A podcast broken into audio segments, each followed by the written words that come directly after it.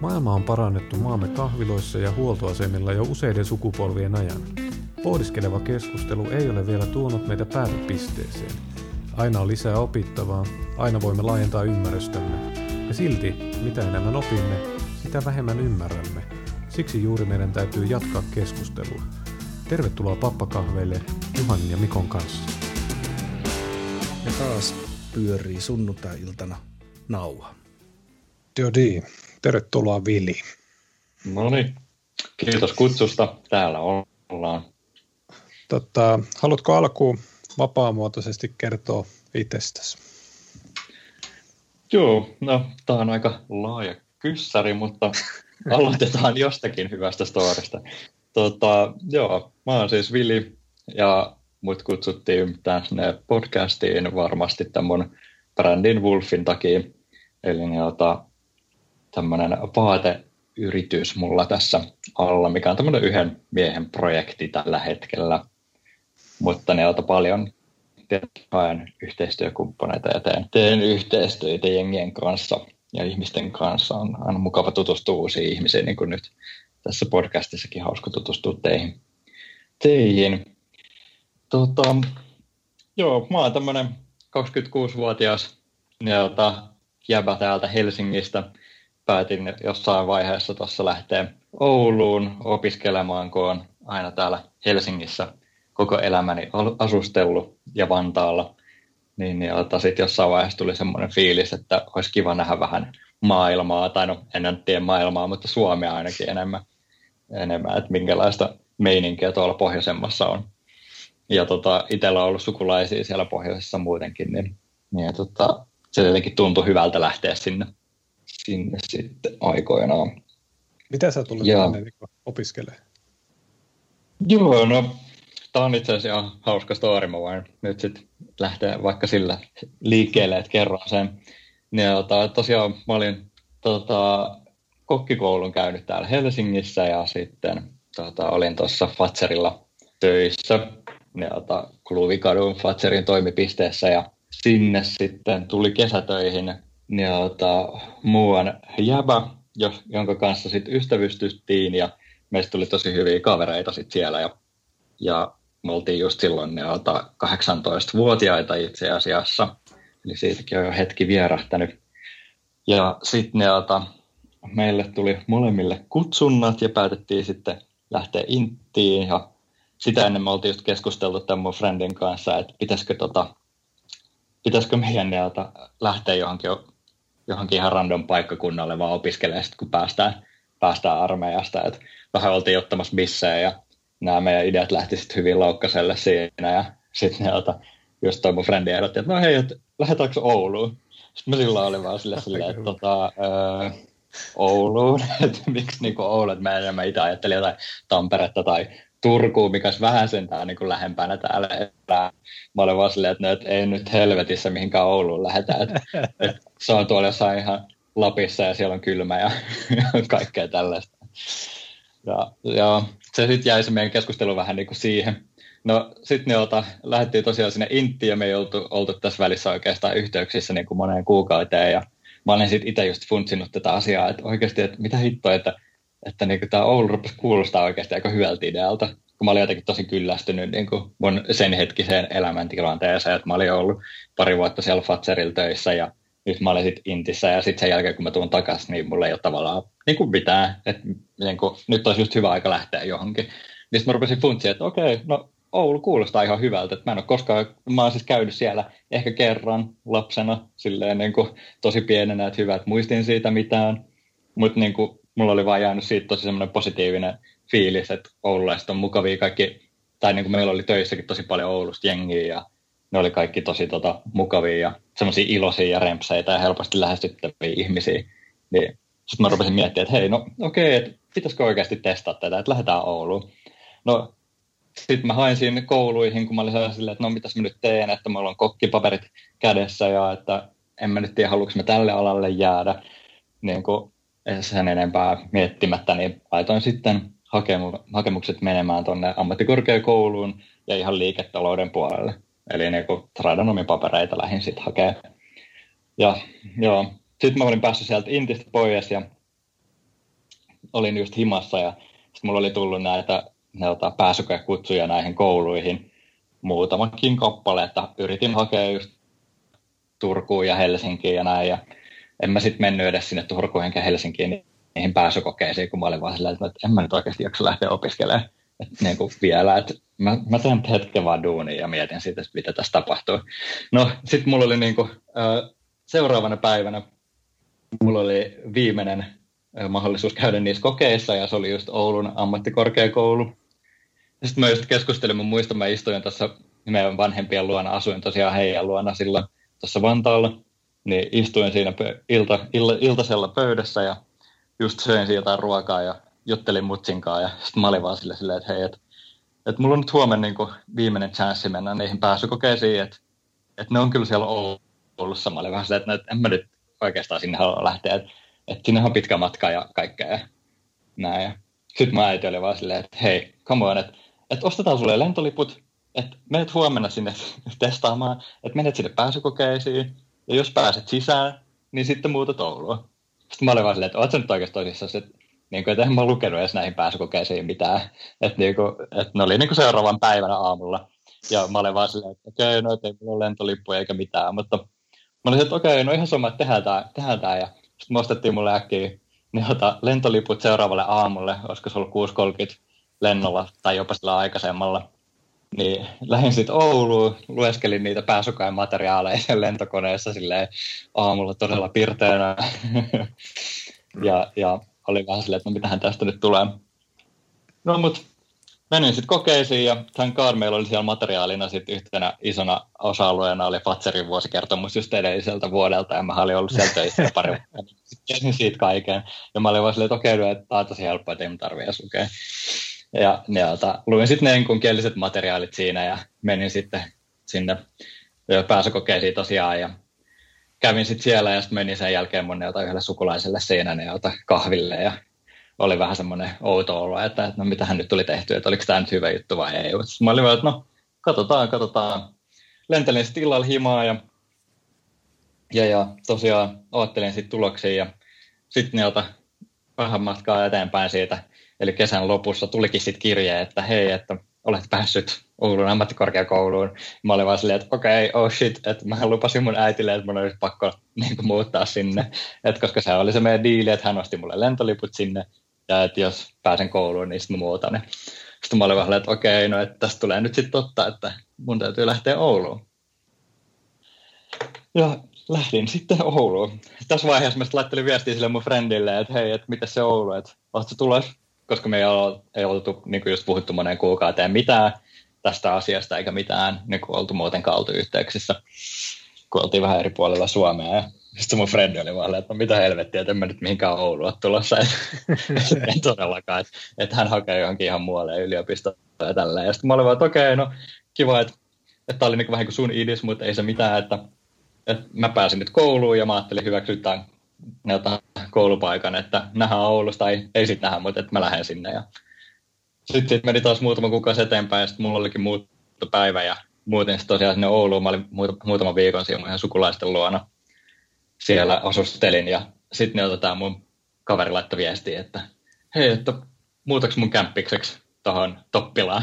Sitten mä olin vaan mitä? Että oot sä oikeasti täällä? Sitten oli vielä, joo joo, että mäkin hain yliopistoon sinne ja pääsin sisään ja mä sain just kämpän tuosta Toppilasta, ja, mutta se on niin kuin mulla vähän liian iso, että että haluatko muuttaa siihen mukaan. Ja sitten mä olin vaan, että mitä hittoa, että oikeasti vai?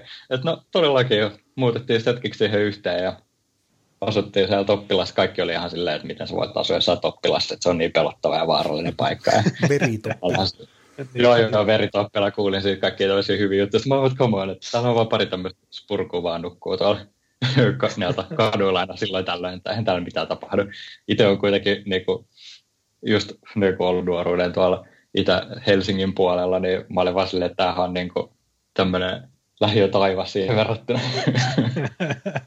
no Toppila on kumminkin sellainen aito Oulu-kokemus, jos joku voi olla. Kyllä, kyllä. Muista oli aivan mahtava. Ei siis mitään valittamista. Että vähän se oli siellä kaukana keskustasta, että Beata, ihan mukava mesta. Mielenkiintoinen. Joo, tosiaan siellä sitten asustelin ja sitten ne Oulu oli aika tuntematon mulle paikkana ja ja vähän jännitti se koulunkin aloitus, että niin kuin, nyt pitäisi lähteä taas opiskelemaan, kun ei ollut pari vuotta koulussa ollut. Ja... Mutta se oli ihan mielenkiintoista. Oli kiva tutustua oululaisiin ihmisiin. Mä en niin kuin, siinä alkuun uskaltanut edes sanoa, että mä oon niin Helsingistä, koska kaikki, kaikki mun kaverit, jotka mä tunsin Oulusta, oli vaan silleen, että joo, että ei, ei sit kannata heti sanoa, että sä oot Helsingistä, kun ne pitää sua sitten ihan semmoisen ylimielisen idiootin, ja sitten mä olin vaan, että oh my god, seriously, että to, tosi jännittävää, niin mä sitten olin, mä päätin, että mä sanon kaikille, että mä oon Tuusulasta, että Tuusula on tässä, mutta ei kuitenkaan Helsinki, vaan niin kuin vähän täällä suunnalla. Sitten mä vaan kaikille oli silleen, että hei, mä oon Tuusulasta, koska mä olin aivan varma, että kukaan ei tiedä, mistä Tuusula on ja tälle. Ja se kyllä toimii ihan hyvin, koska kukaan ei ikinä sitten kysynyt siitä sen enempää. Mutta tietenkin, jos mä olisin sanonut, että ei, mä oon Helsingistä, niin kaikki olisi ollut heti silleen, että no mitä itse täällä teet. Ja sitten olisi kertoa kaikille ummet ja lammet tästä storista, että miksi mä oon täällä ja näin. Toki ehkä nyt tällä jälkikäteen, kun mä mietin, niin olisi voinut ehkä toimia vähän eri tavalla ja kertoa ihan rehellisesti kaikille suoraan ja rikkoa näitä ne, ota, ennakkoluuloja sitten olemalla mukaan helsinkiläinen. Aika jännä, kun itse Rovaniemellä opiskelin ja siellä taas se meni niin päin, että jotka oli sitä Helsingin kupeesta, niin kuin vaikka jostain Korsosta tyyliin, niin ne aina sanoo, että ne on Helsingistä, koska ne epäilet, kukaan muu ei tiedä, mitä Helsingin ympärillä on. Mutta se saattaa olla taas sitten niin kaukasta aikaa, että ei silloin vielä tiedetty helsinkiläisten olevan ylimielisiä ihmisiä Rovaniemelläkään. niin, niin, niin. Joo, mutta siis tuosta tuli kyllä ihan hauskoja juttuja sitten, jos kun tutustui näihin uusiin tyyppeihin, kun sitten kävikin ilmi, että Helsingistä, niin sitten nauraskeltiin just näille asioille ja kaikki oli vaan silleen, että okei, okay, no, et ei siinä mitään, että yllättävän mukava helsinkiläinen. Mä olen vähän, että no selvä, kiva, kiva. Ottaa tällainen kuva kaikista stadiolaisista. No miten tämä sitten tämä vaate, vaatepuoli, tuliko se täällä Oulussa miten Joo. jo esille vai, vai miten siihen päädyit? No siihen päädyttiin silleen, että siis mä olin tosiaan just kokki ja ei mulla ollut oikeastaan niinku kiinnostanut mitkä on vaatteet eikä muoti ylipäätänsä sen enempää. Niin sitten kun mä hain siellä kouluohjelle duunia, kun mä olin vähän että no, pitää mun saada jostain vähän rahaakin, että et pystyy elättämään itseään siellä kylmässä pohjoisessa. Ja hain, kävin sitten tuossa Ideaparkissa tosiaan pyörähtämässä. Mä olin vaan silleen, että mikä siitä on kauppakeskus tämä on. Että se on semmoinen ihme käytävä, mikä näyttää joltain sairaalalta enemmän kuin joltain kauppakeskukselta, mutta no, menin sitten sinne ja sitten tosiaan menin, kävelin Carlings-nimiseen liikkeeseen ja siellä oli kassalla lappu, että hei, että haetaan osa-aikaista myyjää.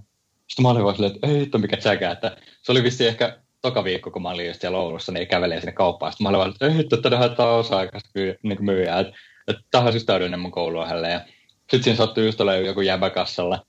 Mä olin vaan silleen, että hei, että onko tämä kiva olla duunissa. Sitten oli vaan, että joo, joo, että mä just lähdin siitä niin Turkuun opiskelemaan, että tähän niin hänen tilalle just haetaan jotain tyyppiä tilalle, että et hae ihmeessä. Ja sitten mä olin vaan, että oikeasti, että, onks, että kannattaako hakea. Ja sitten oli vaan, että joo, joo, että täällä on niin rento meininki, että tuu vaan. Ja sitten mä olin vaan, että ok, ja pisti hakemusta menee. Ja siinä käytiin sitten haastatteluissa ja pääsinkin sinne sitten töihin.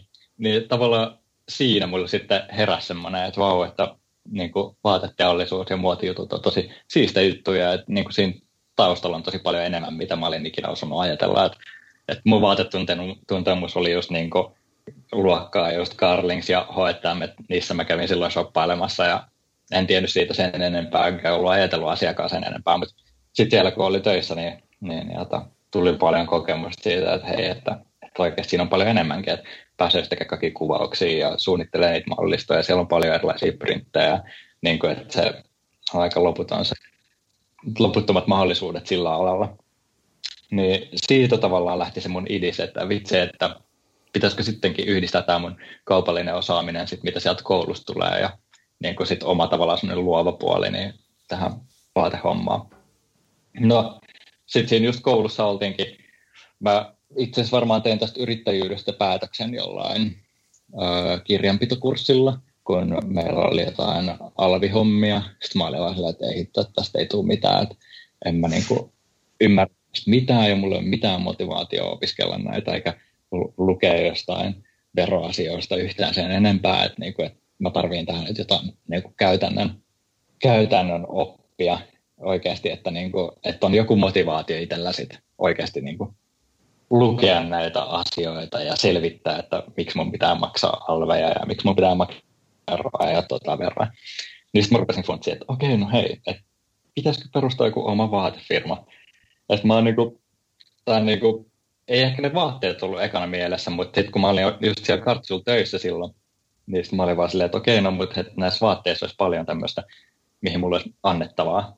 Ja just silloin äh, siihen aikaan niin kuin Ville Bain oli just perustettu ja Makia oli jo menossa vähän silleen alaspäin. Niin sitten mä olin vähän silleen, että okei, että mä haluaisin itsekin ostaa kotimaisia vaatteita, mutta että niin kuin, täällä ei ole ihan just mun tyylistä juttua niin kuin olemassakaan tällä hetkellä. Että niin pystyisinkö mä itse tarjoamaan siihen jotakin mun näköistä hommaa. Niin mulla tuli tämmöinen idis. Ja sitten ota, mä oon aina halunnut perustaa oman verkkokaupan. Niin mä ajattelin, että no tämähän olisi tosi luonnollista, että mä saan kohta opintolainan ensimmäisen osan tililleni. Ja mä oon aina ollut kiinnostunut verkkokaupan pyörittämisestä. Nyt mulla olisi vähän niin kuin rahaa ja aikaa tavallaan tehdä se. Niin nyt voisi pistää semmoisen kasaan.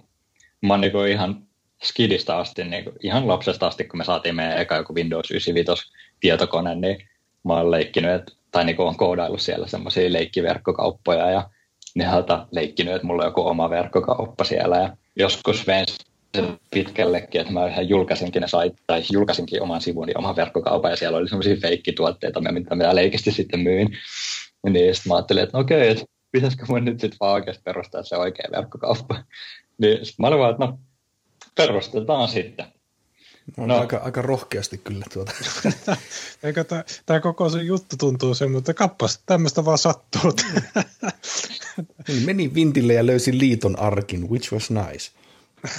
kyllä. niin kuin tällä, vaan asioita vaan sattuu. Mutta toki niin kuin, itsellä on ollut aina vähän semmoinen fiilis, että pitää tarttua tavallaan niihin juttuihin. Jos tulee joku tämmöinen hyvä idis, niin sitten pitää lähteä testaamaan ja kokeilemaan, että toimiiko vai ei en mä tiedä, onko se aina fiksu, mutta välillä se toimii. Ja, no, tämä on ainakin, niin kuin, tai mistä minä en tiedä, miten, miten kova tai hyvä tie on ollut Wolfilla, mutta taas ainakin niin pirusiisti meininki ainakin näyttää olevan. Että, että itse, itse, mä en muista missähän mä oon ekan kerran törmännyt, olisiko mä käynyt jossain kureessa ostamassa jotain, jotakin hommia, niin mä taisin siellä törmätä ekan kerran johonkin Wolfin brändiin, mutta – Siitäkin on jo hetki aikaa. Eikä, milloin, tämä on, milloin sä oot perustanut tämän?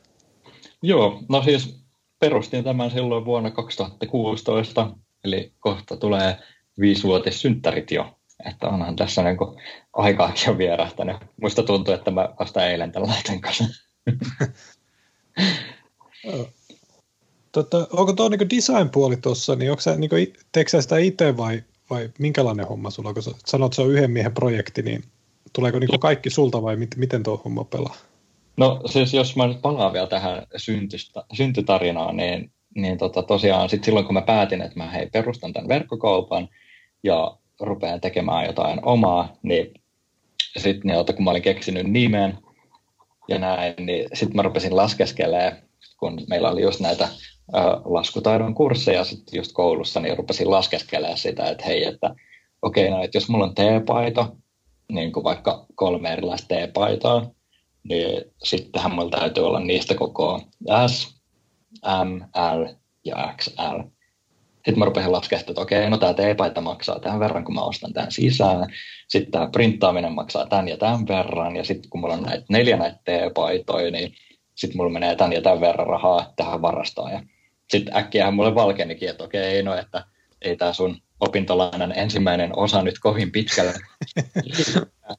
ja sitten mä rupesin miettimään, että no okei, mitä mä nyt sitten teen, että koska mä haluaisin tehdä niitä paitoja, ja niin kuin mulla oli just se idis, että mä haluaisin tehdä vielä Suomessa valmistettuja paitoja, että se on mulla ollut niin kuin lähtökohtaisen se idea aina tässä pohjalla, että mä niin kuin haluaisin tehdä Suomessa tuotteita.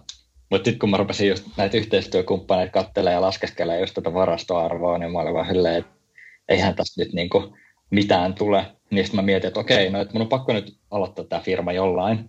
Ja sitten mä rupesin miettimään sitä tuotetta, että no mikä se voisi olla semmoinen tuote, missä ei ole, että mun ei tarvitse ottaa varastoon kymmentä eri kokoa niin kuin aina per malli. Niin sitten mulla tuli vastaan tämmöiset puiset aurinkolasit. Niin mä aloitin tämän mun firman sitten sillä, että mä rupesin tilaa Aasiasta puisia aurinkolaseja omalla brändillä tietenkin kun mä olin näihin itse asiassa kanssa törmännyt Helsingissä jo muutama vuosi sitten. Täällä oli muutama firma, jotka myi niitä. Ja sitten mä olin vaan että no tosi outo, että täällä Oulussa ei niin kuin ole. Että mä en ollut nähnyt yhdelläkään päässä, eikä kukaan tai mikään kauppa siellä ei myydy semmoisia, niin sitten mulle vaan että no okei, no tämä on hyvä tuote, että mulla on täällä pohjoisessa ja täällä ei ole tavallaan kilpailevaa brändiä vielä tällä hetkellä, että mä voin siitä ruveta myymään näitä. Ja siitä sitten lähti, tilasin niitä arskoja sitten sieltä Aasiasta parilta eri tehtaalta. No osa niistä oli ihan roskiskamaa, että ei niitä voinut edes myydä. Ja sille, se oli tosi kiva, kun sinne meni sit tosi paljon sitä alkupääomaa suoraan käytännössä roskiin. No, tästä tulee aika paljon sit oppia, kun mä rupesin tajua, että okei, no et ei olekaan niin yksinkertaista tilata vaan jostain tiedätkö, tuotteita omalla brändillä ja näin, että pitää siinä vähän ehkä panostaa enemmänkin siihen hommaan ja näin. Mutta siitä se sitten lähti eka. Ja tähän aikaan just Valkea aukesi esimerkiksi, niin jota mä olin just saanut, mulla oli ollut pari viikkoa saman verkkokauppa auki ja mä itse siirryin just siihen Valkean Carlingsille myyjäksi silloin ja sitten ne ota käppäiliin siellä Valkeassa katsomassa, mitä muita kauppoja siellä on ja sitten siinä kakkoskerroksessa olikin tämmöinen kuin Rags-niminen kauppa, ja mä olin ihan silleen, että no mikä siitä tämä on, että se näytti tosi siistiltä ja semmoiselta, niin kuin mä olin, että onko tämä joku ketju, että en mä ikin, ikin niin kuin nähnyt mitään tällaista, että enkä kuullutkaan. Ja sitten siellä sattui olemaan just paikan omistaja Sami töissä silloin. Ja sitten mä just siltä kahdesta kyselin, että mikä tämä on, ja sitten hän kertoo oman storinsa siinä, ja sitten mä olin että ei vitsi kuin siisti, että, että, että tämä on niin sun oma pieni yksityisyritys, ja sitten tuli vaan, että joo joo todellakin, ja sitten mä olin vaan, että no hei, että mäkin just perustin tämmöisen brändin, että kiinnostaisiko sinua ottaa mun tuotteet myyntiin, ja sitten Sami innostui noista mun tuotteista, se oli vielä, että joo joo, että hän niin kaipaisikin tänne ehkä jotain tämmöistä uniikkiä, mitä ei niin kuin muualta saa, ja että, että se sopisi sinne sen kauppaan hyvin. Ja sitten mä rupesin, ehkä siinä vaiheessa mä rupesin itsekin uskoa tähän mun brändiin, että okei, no että tässä voi olla ehkä potentiaalia niin kuin oikeasti niin kuin ihan järkeväksi verkkokaupaksi. Et sitä ennen se oli vähän semmoista, että no katsotaan mitä tässä nyt tulee. Mutta ota, Sami jotenkin loi muun semmoista uskoa ja hän sitten esitteli mun tuotteita muutamalle kollegallekin ja sitten sain ne mun tuotteita sinne myyntiin ja muutamaan muunkin kauppaan ja sitten tavallaan siitä se lähti rullaamaan ja siitä mä lähdin sitten rakentaa tavallaan sitä mun brändiä ja siitä koko Wolfi on tavallaan sitten lähtenyt pikkuhiljaa muodostuu ja rakentuu. Ja koko aika mulla on ollut taustalla se ajatus, että mä haluan tehdä vaatteita ja kotimaisia vaatteita, mutta että tämä kasvu on ollut tosi hidasta ja tämä kehitys on ollut tosi niin kuin, ää, niin kuin tota pientä tai niin kuin hidasta ja hankalaa tavallaan, koska ei ole ollut sitä niin kuin kassapääomaa itsellään. Niin sitten mä ajattelin, että, no, että pitää tälle hissukseen lähteä viemään sitä sinne suuntaan, mihin mä haluan sitä viedä. Ja tavallaan si, si, sitä sitten tässä tehtiinkin ja on koko aika tehnytkin, että tämä brändi on tavallaan kasvanut mun mukana ja mä oon itse kasvanut tämän brändin mukana koko ajan näiden vuosien varrella. Ja nyt Wolf on sitä, mitä se nyt on niin tällä hetkellä tätä niin kuin, mitenköhän tätä nyt laittaisi, kun, tota, niin kuin, kun tota, itse on tota, niin kuin palvelupuolella on ollut töissä, niin sä saat tämmöisen niin kuin kuulostaa jotenkin tosi ketterältä siihen, vaikka sanot, että kaikki on hidasta, mutta tuossa niin kuin, eihän se ole kuin mennä ja tehdä tietyllä mm. tavalla. Ja sitten sulla kuitenkin niin kuin, positiivilla tavalla tässä on aika niin kuin Amerikan meininki tässä sun brändissä, semmoinen tietty nöyristelemättömyys ja semmoinen, niin kuin, että ei, ei lähdetä empimään, vaan tehdään mm. vaan. Niin Jop. sen takia niin itse olen jotenkin aivan hämmästynyt, että semmoista pystyy tekemään Suomessakin, kun Suomessahan pitää pelätä kaikkea. Että niin. mitään, niin kuin, niin kuin, mitään ei saa tehdä niin kuin varmasti, niin kuin kaikki on varmasti, kaikki varmasti, varmasti, varmasti. Se on kyllä ihan totta, kyllä. No mutta siis, tämä on ehkä myös se yksi syy, minkä takia me tavallaan vieläkin pyöritään Wolfia yksin ja miksi mä halusin lähteä sitä tavallaan yksin viemään eteenpäin koska ne, kun mä just tutustuin ihmisiin ja, ja on just tämä mentaliteetti Suomessa yrittämisen ympärillä varsinkin tosi semmoinen varovainen ja arka, niin sitten mä olin vaan että kun mä en ole itse yhtään semmoinen, että mieluummin me, mä vaan menen täysillä eteenpäin ja sitten törmätään siihen puuhun, jos nyt törmätään, mutta sitten katsotaan sen jälkeen, mitä tapahtuu. Niin itsellä on ollut vähän niin kuin semmoinen mentaliteetti. Ja niin kuin kyllä se mun mielestä toivottavasti näkyy myös tässä mun brändissäkin, että se on nyt just tommonen se sen identiteetti tällä hetkellä, mitä se on. Miten tuossa nyt sama aika tässä, kun luntaan tuota sinun sivuja ja verkkokauppaa täällä katsoin, niin täällä on, on yhä näitä aurinkolaseja ja paitoja ja kaikkea muuta tämmöistä, niin mikä tässä on suunnilleen se semmoinen niin suhde näiden välillä, että onko ne on Kiinasta nuo lasit vai mistä, ja tavallaan se sorsaaminen ja sieltä sehän on oma taitolajisessa ja niin edelleen. Niin miten tämä tarina on sen suhteen edennyt? Joo, siis no just ensiksi mä lähdin sieltä Kiinasta tuomaan niitä aurinkolaseja. Ja sitten niin, tavallaan mulla oli koko ajan se ajatus siinä taustalla, että mä haluan jotain kotimaista mieluummin. Mutta tällä hetkellä just kun niin kuin resurssit olivat rajalliset ja on edelleenkin, niin sitten pitää nyt tehdä vähän tämmöisiä hankalia ratkaisuja itsellenkin, että mulla on niin kuin tosi kovassa arvossa ympäristöarvot ja niin kuin eettisyys muutenkin, niin mä oon monesti kamppailu sen kanssa, että, että minkälaisia tuotteita mä haluan myydä ja miten mä pystyn viemään tätä brändiä sinne kotimaiseen päin. Ja että mä oon siitä vuodesta 2016 asti etsinyt itselleni sopivaa ompelimoa esimerkiksi Suomesta, kenen kanssa mä pystyisin lähteä yhteistyössä tekemään tuotteita täällä. Ja on myös muutaman toimijan kanssa selvittänyt sitä, että olisiko niitä puisia aurinkolaseja pystynyt tekemään täällä. Ja asiakkaatkin on sitä kyselleet, että mikä on tuotteiden alkuperä. Ja sitten niin monesti on käynyt hyvän keskustelun siitä, että no hei, esimerkiksi jos sanotaan että esimerkiksi nämä puiset aurinkolasit, että niin kuin, Suomessa on muutama valmistaja, jonka kanssa niitä pystyttäisiin tekemään, mutta sitten mä oon kysynyt asiakkaalta, että no, et ootko valmis maksaa tästä yhdestä aurinkolasista sitten 550 euroa, että se on sitten se hinta, jos me tehdään se Suomessa. Että kun täällä ei valitettavasti tällä hetkellä ole osaamista kautta työkaluja ja niin kuin semmoista ää, mahdollisuutta valmistaa samanlaisia määriä, mitä esimerkiksi Aasiassa on. Et siellä on satsattu tosi paljon koneisiin ja niin kuin teknologiaan, että pystytään tuottamaan to, niin kuin huippulaadukasta tuotetta myös kohtuu hinnalla. Niin sitten se ei vaan valitettavasti Suomessa ole mahdollista. Niin sitten se on aina tullut tähän, tai niin kuin, että on monen keskustelun käynyt just siinä, että, että onko, onko sitten asiakas valmis maksaa tätä, tätä hintaa siitä kotimaisesta työstä, ja yleensä se lopputulema sitten on, että ei olla.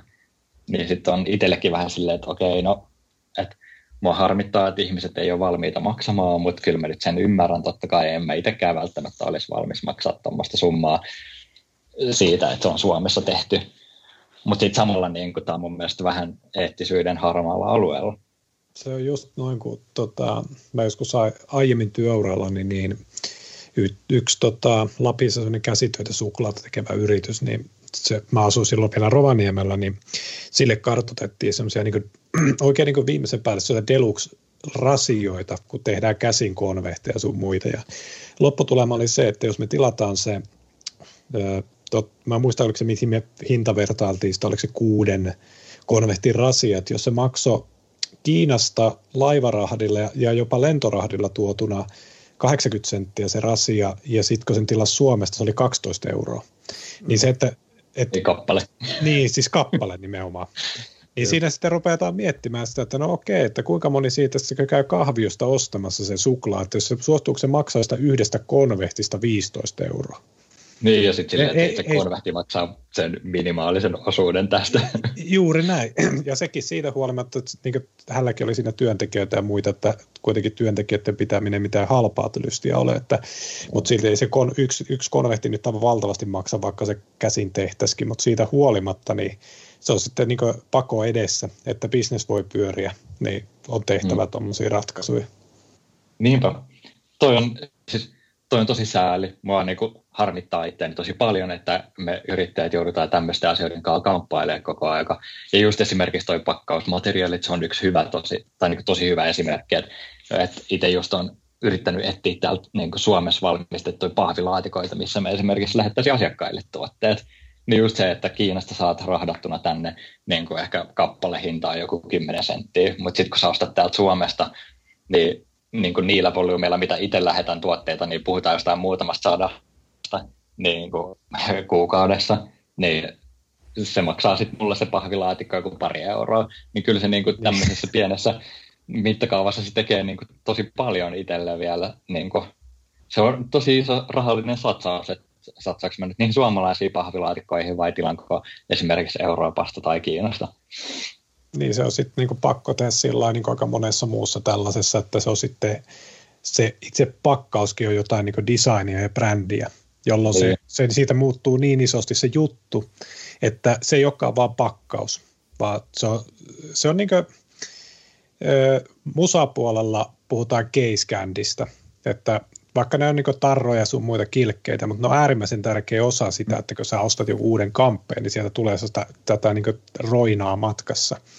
Niin sitten ei siinä mitään. Tietyllä tavalla se voisi olla ihan hyvä suuntakin, että ne niin pahvilaatikotkaan ei ole pahvilaatikoita, vaan ne niin saattaa olla, että kun sä tilaat vaikka sit sen paidan ja sen mukana tulee se loota, niin sitten se onkin sulla vaikka koristeellinen säilytys ja sinne kotona.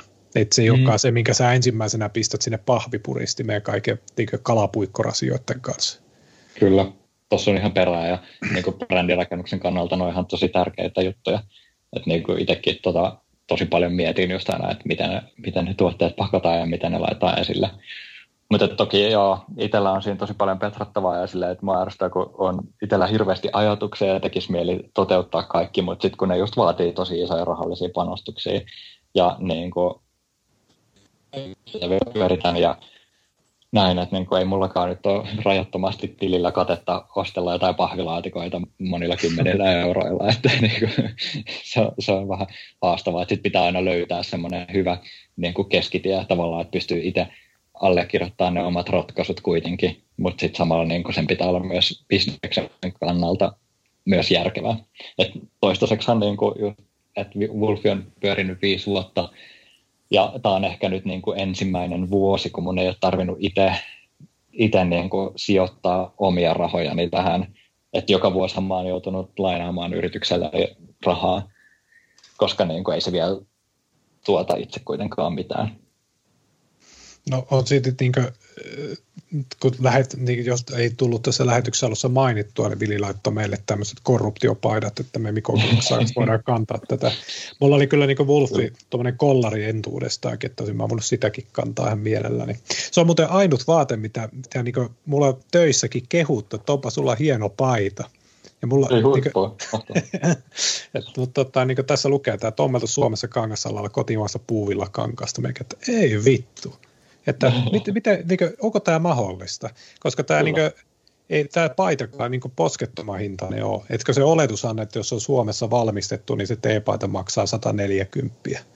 Kyllä, mutta niin just toi, että itsekin nyt on muodin saralla ja muutama vuotta tässä pyörinyt ja tälleen niin kuin tosi paljon yrittäjäkollegoita ja näin. Ja siis itsellä on just sama fiilis, että niin kuin silloin kun mä lähdin tätä just viemään eteenpäin ja lähdin miettimään, että haluan, että tulevaisuudessa Wolfi on, niin just haluaisin tarjota niin kuin kaikille semmoisen järkevän hintaisen kotimaisen tuotteen. Ja mulla ollut just lähtökohta se, että mä pystyisin tekemään paidan, mikä on järkevän hintainen ostaa ja tuottaa. Silleen, että se on myös mulle hyödyllistä myydä sitä ja sitten asiakkaalle, että sillä tulee että se pystyy sen ostamaan, koska niin itsellä on tosi paljon törmännyt tähän, tuohon samaan juttuun, että jos on Suomessa tehty joku teepaita, niin sitten sen hinta on just joku 150 euroa.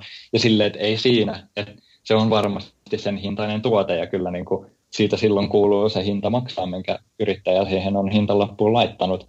Mutta et niin kuin, et oikeasti, että omilla tuloilla ei vaan valitettavasti ole mahdollista aina satsata tuommoisiin tuotteisiin, niin mulla on vähän se, että mä, mulla on ollut lähtökohtaan se, että mä haluan lähteä rikkoa tavallaan tota kaavaa.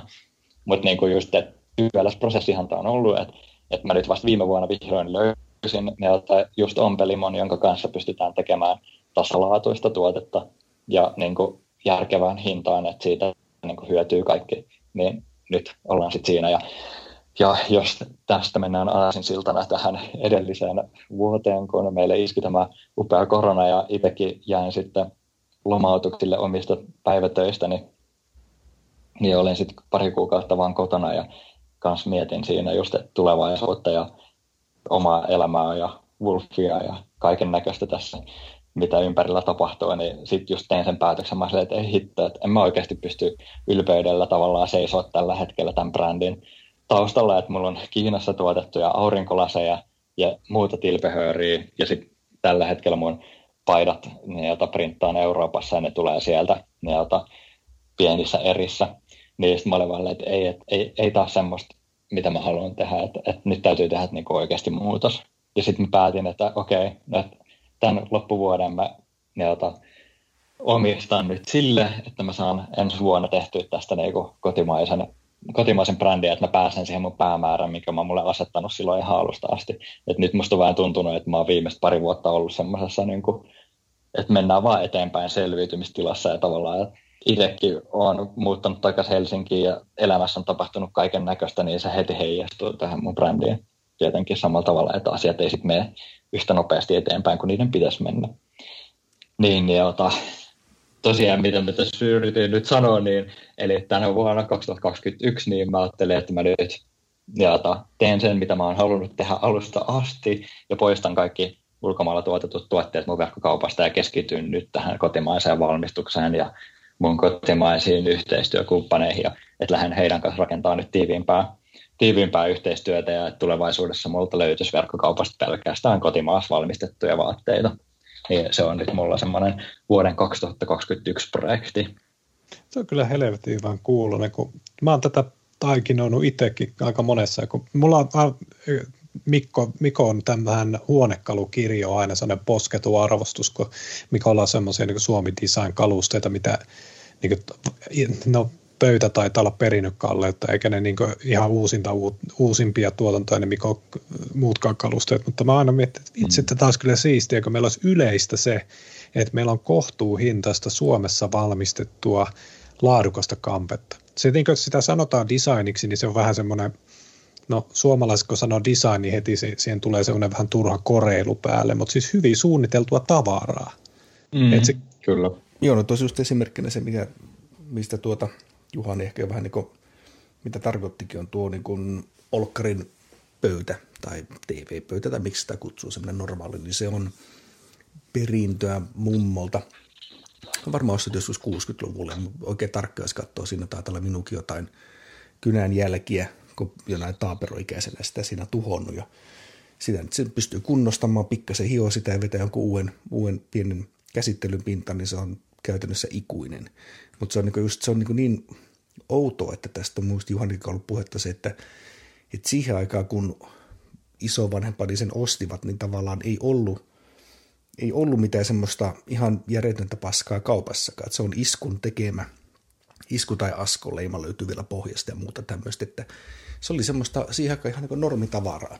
Mutta nykyään haluaisi niin samanlaisen, yhtä hyvää laatuisen, yhtä hyvän niin näköisen niin designin ja muuta, niin se olisi varmaan joku tonni 500, mm-hmm. mikä on, on aika paljon. Se on normihinta sille, mutta ei se ollut todellakaan silloin, silloin ennen muinoin, niin kaikki oli vaan tommosia. Sitten jossain ihmeen välissä me ollaan niin tavallaan hävitetty se taito tai että se on mun niin huono homma, että, että siitä on tullut hirveän, se on harvojen hupia. Se on tavallaan elitististä, että sulla on varaa ostaa joku Suomessa tehty esine, tuote, vaate, jotain tämmöistä, kun eihän se nyt ihan niin saisi olla. Ja eikä se aina niin. ollenkaan ollut niin. Että. Kyllä, sehän on just noin. Että itselläkin on vähän ollut nyt se fiilis just viime vuosina tuossa, että niin kuin suomalaiset brändit ja yritykset on noussut mun mielestä aika hyvin nyt joku viime vuosina kuvioihin ja niin kuin, että niistä on tullut isompi halo ja mediakin on ollut tosi kiinnostunut kotimaisesta tuotannosta, mutta onhan se niin kuin, niin kuin just sanoit, niin enemmän tuommoista elitistin, elitistien, elitististä hommaa, niin kuin, että sulla on tavallaan se finish design juttu kotona tai päällä, niin ainahan siinä on vähän semmoinen fiilis, että okei, no toi on sitten varmaan ihan kallis ja että ei niin kuin normi duunareilla ole tuommoiseen varaan. Et niinku, mun mielestä se on tosi väärin, mutta tämä on taas tämä on just tämä tilanne, mihin ollaan menty, kun Suomesta on viety kaikki, kaikki ne ota, valmistus ulkomaille ja muualle halvempiin maihin, niin tässä on lopputulos nyt sitten. Niin, ja tota, mä oon nähnyt nyt itse inspiroidu ihan sikana semmoisesta jenkkifirmasta kuin Origin USA. Se, mä yhden so, seuraa YouTubessa semmoista kaveria kuin Joko Willink, ja sitten mä hoksin, että sillä on sellainen lafka kuin Origin, ja sitten mä rupesin selvittää sitä, niin ne oli käynyt vähän samantyyppisen polun kuin mitä sä selitit, että ne niin ajattelee, että pitäisikään niin pystyä tekemään niin kuin jujutsu kimono, ja siis sitä niin kuin kiitä, mikä päällä painitaan, niin pitäisikö se pystyä tekemään täällä. Ja no ainut vaihtoehto, miten se pystyy tekemään, niin ne löysi jostakin vanhan ö, kehrän, kehrin, miksi sitä sanotaan kone, millä tehdään itse sitten puuvillakangasta. Mm. Että jos sen tilaa taas sitten Aasiasta, niin se niin kuin, kustannusketju menee niin pilalle, että siitä tulee liian kallis. No nyt sitten lopputulema on se, että ne tekee siellä farkkuja, kenkiä, kimonoja, se kimono kuulostaa Joo. naisten vaatteelta, mutta kuitenkin niin kuin, ne, siis ne. jujutsupukuja ja muita, ja ne tekee sitä kumminkin verrattain niin kuin, aika niin kuin, halvalla. Olet siihen että se on kaikki alusta loppu American made. Ja meikä vaan mm-hmm. miettii, että oi helekkari, että kai se olisi mahdollista, mutta se vaan vaatisi just sen, että se ei ole yhden miehen missio, vaan että vähän kaikkialla niin kuin jokainen tekisi yhden piirun siihen suuntaan, että kotimaassa pystyisi tekemään jotain valmistavaa tuotantoa. Niinpä, mutta sehän just vaati sen, että niin kuin, tai siis mun näkökulma tähän on esimerkiksi vaateteollisuudessa se, että Suomessa on ollut aikoinaan ihan sikana vaateteollisuutta ja täällä on ommeltu vaikka mitä kaikkea, että meillä on ollut niin kuin, Pohjoismaiden suurinta farkkutehdasta täällä ja näin, että, niin kuin, että miksi ne kaikki on kadotettu, että niin kuin se on tosi sääli, koska niin kuin, jos sä haluat tehdä järkevän hintaista tuotetta, niin totta kai se vaatii sitä volyymiä siinä. Että mm. ei se niinku riitä, että pari tämmöistä mun tyylistä pikkuyritystä, yhden miehen yritystä lähtee tuottamaan jotain paitoja Suomessa, että ei se vaan riitä valitettavasti. Että niinku se vaatii vähän jotain isompaa siihen taustalle. Et musta on tosi sääli, että isot brändit, kenellä olisi rahaa, ja ne pystyisi satsaamaan tämmöiseen tuotantolaitokseen Suomessa, niin ne ei sitä tee. Että tavallaan se tekisi kaikille tämän homman paljon helpommaksi. Niin se, sehän se tympeä puoli, että se vaatii just semmoisen henkilökohtaisen vision tai tämmöisen eettisen katsannon kannalta, että sitten ne rahamiehet alkaisi perustaa ne tehtaansa tänne Suomeen. Että se, se ei ole ihan itsestäänselvä suora linkki, että, että tota, kotimaisella tuotannolla pystyy tekemään tienestiä. Mm. Koska se ei, sitten kun me ruvetaan menemään just sinne isoihin investointilukemiin, niin siellä palataan prosenttiluvuilla.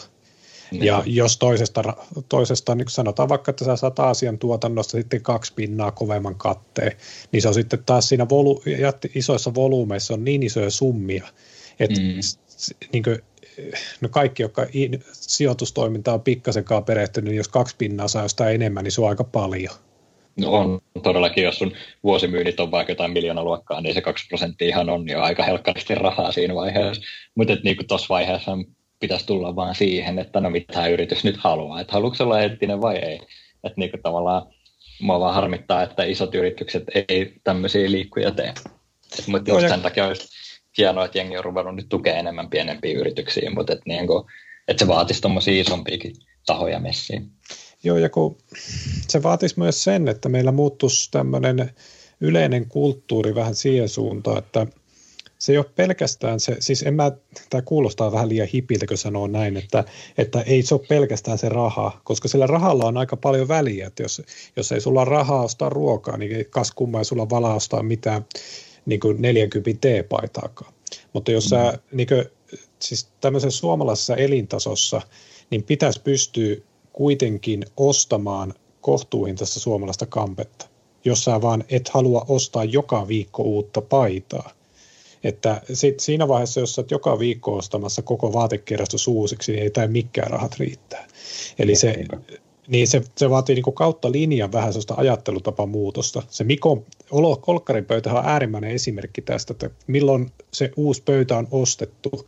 Siitä nyt on kohta 60 vuotta. Mm.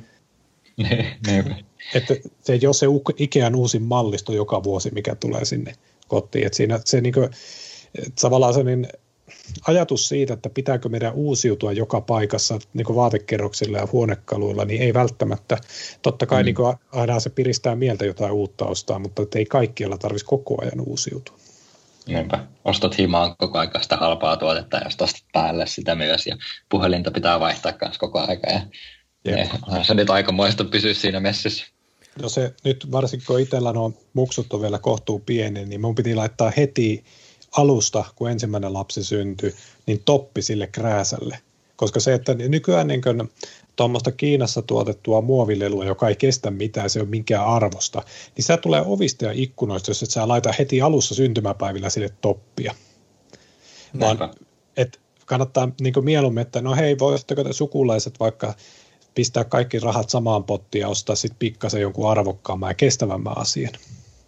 Kyllä. Niin niin sillä oikeastaan niin kotikin pysyy jotenkin siivottavassa kunnossa.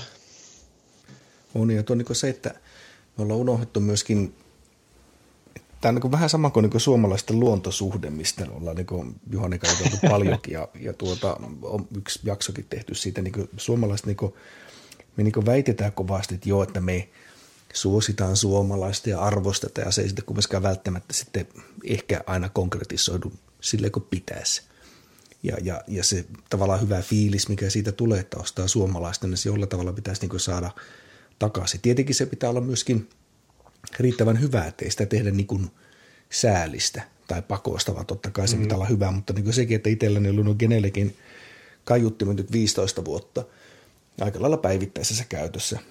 Ja ne on yhä niin kuin paras ostos, mitä ikinä tehnyt. On se, se on tosi hieno siellä takaa, mitä välillä jotain niitä siirtele muuta kattavia. Siellä lukee aika isolla, että Made in Iisalmi, Finland.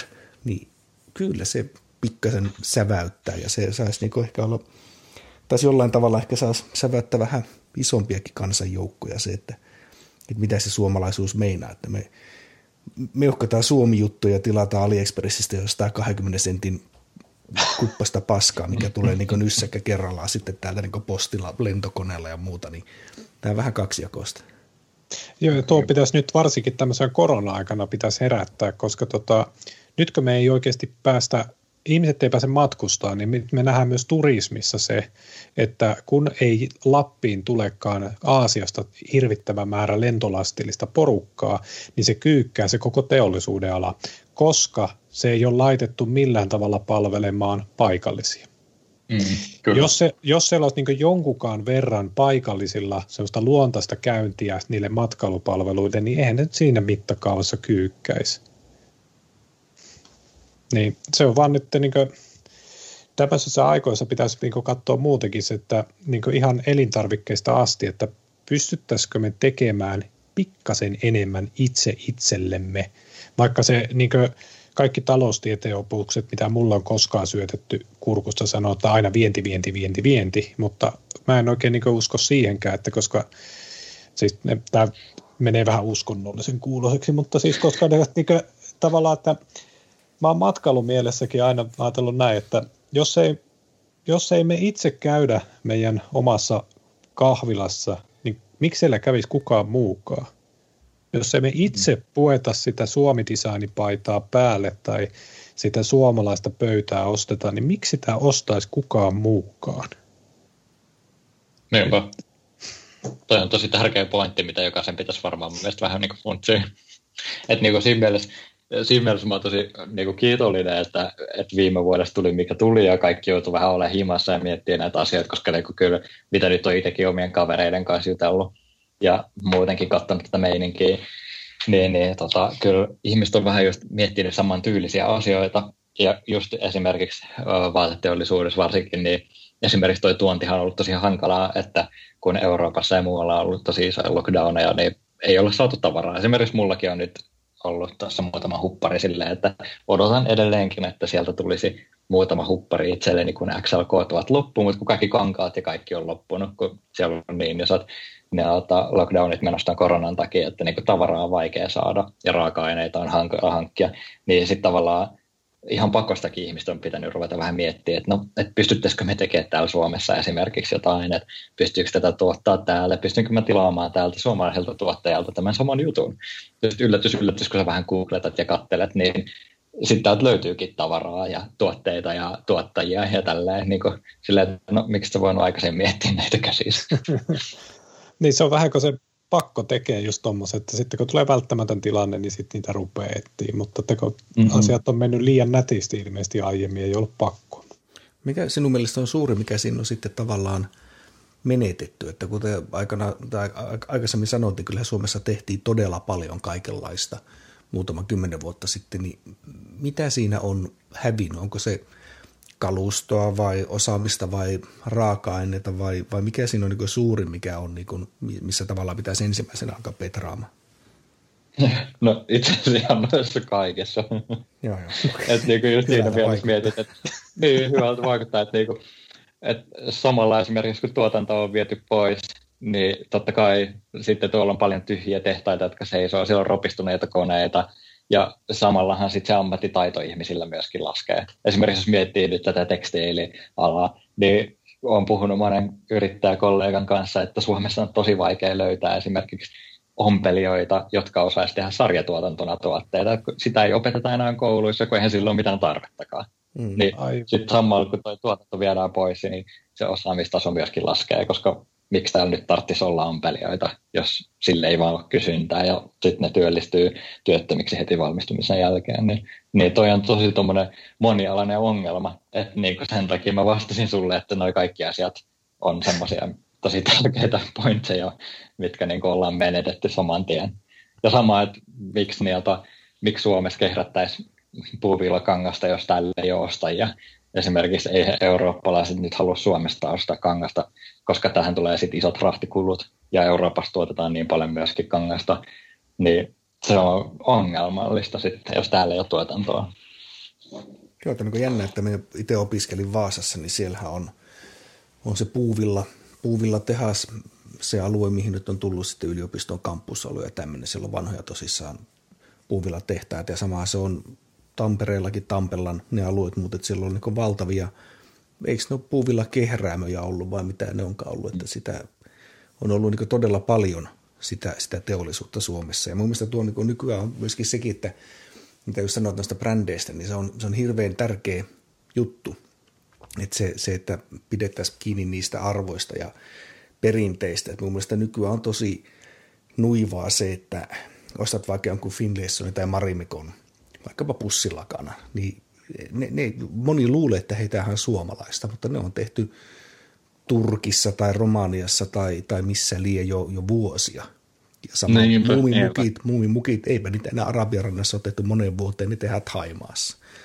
Ja nämä tämmöiset, niin, niin mun mielestä se on jollain tavalla, on, on todella, todella nuivaa. Ja mun mielestä yksi tietenkin tästä aikaisemmin taisin puhua jossain jaksossa se, että niin Turun sinappi, sitä lähdettiin tekemään, tehtiin jossain helvetin Puolassa – tai jotain tämmöistä, niin kuin, että kuinka paljon, oikeasti kuinka paljon halvempaa se voi olla viedä semmoinen ikoninen suomalainen brändi ja viedä se Puolaan. Ja sittenhän ne tavallaan mun mielestä ne vanhat työntekijät vai ketkä ne osti ne tilat ja muuta alkoi tekemään sitä auransinappia mikä on Joo, sitten on Suomessa siinä. tehty. Ja sitten nämä tuli myöhemmin häntä koipien välissä sieltä Puolasta takaisin sen saatana Turusin oppisa kanssa, että no me ollaankin taas suomalaisia. Just no meni jo.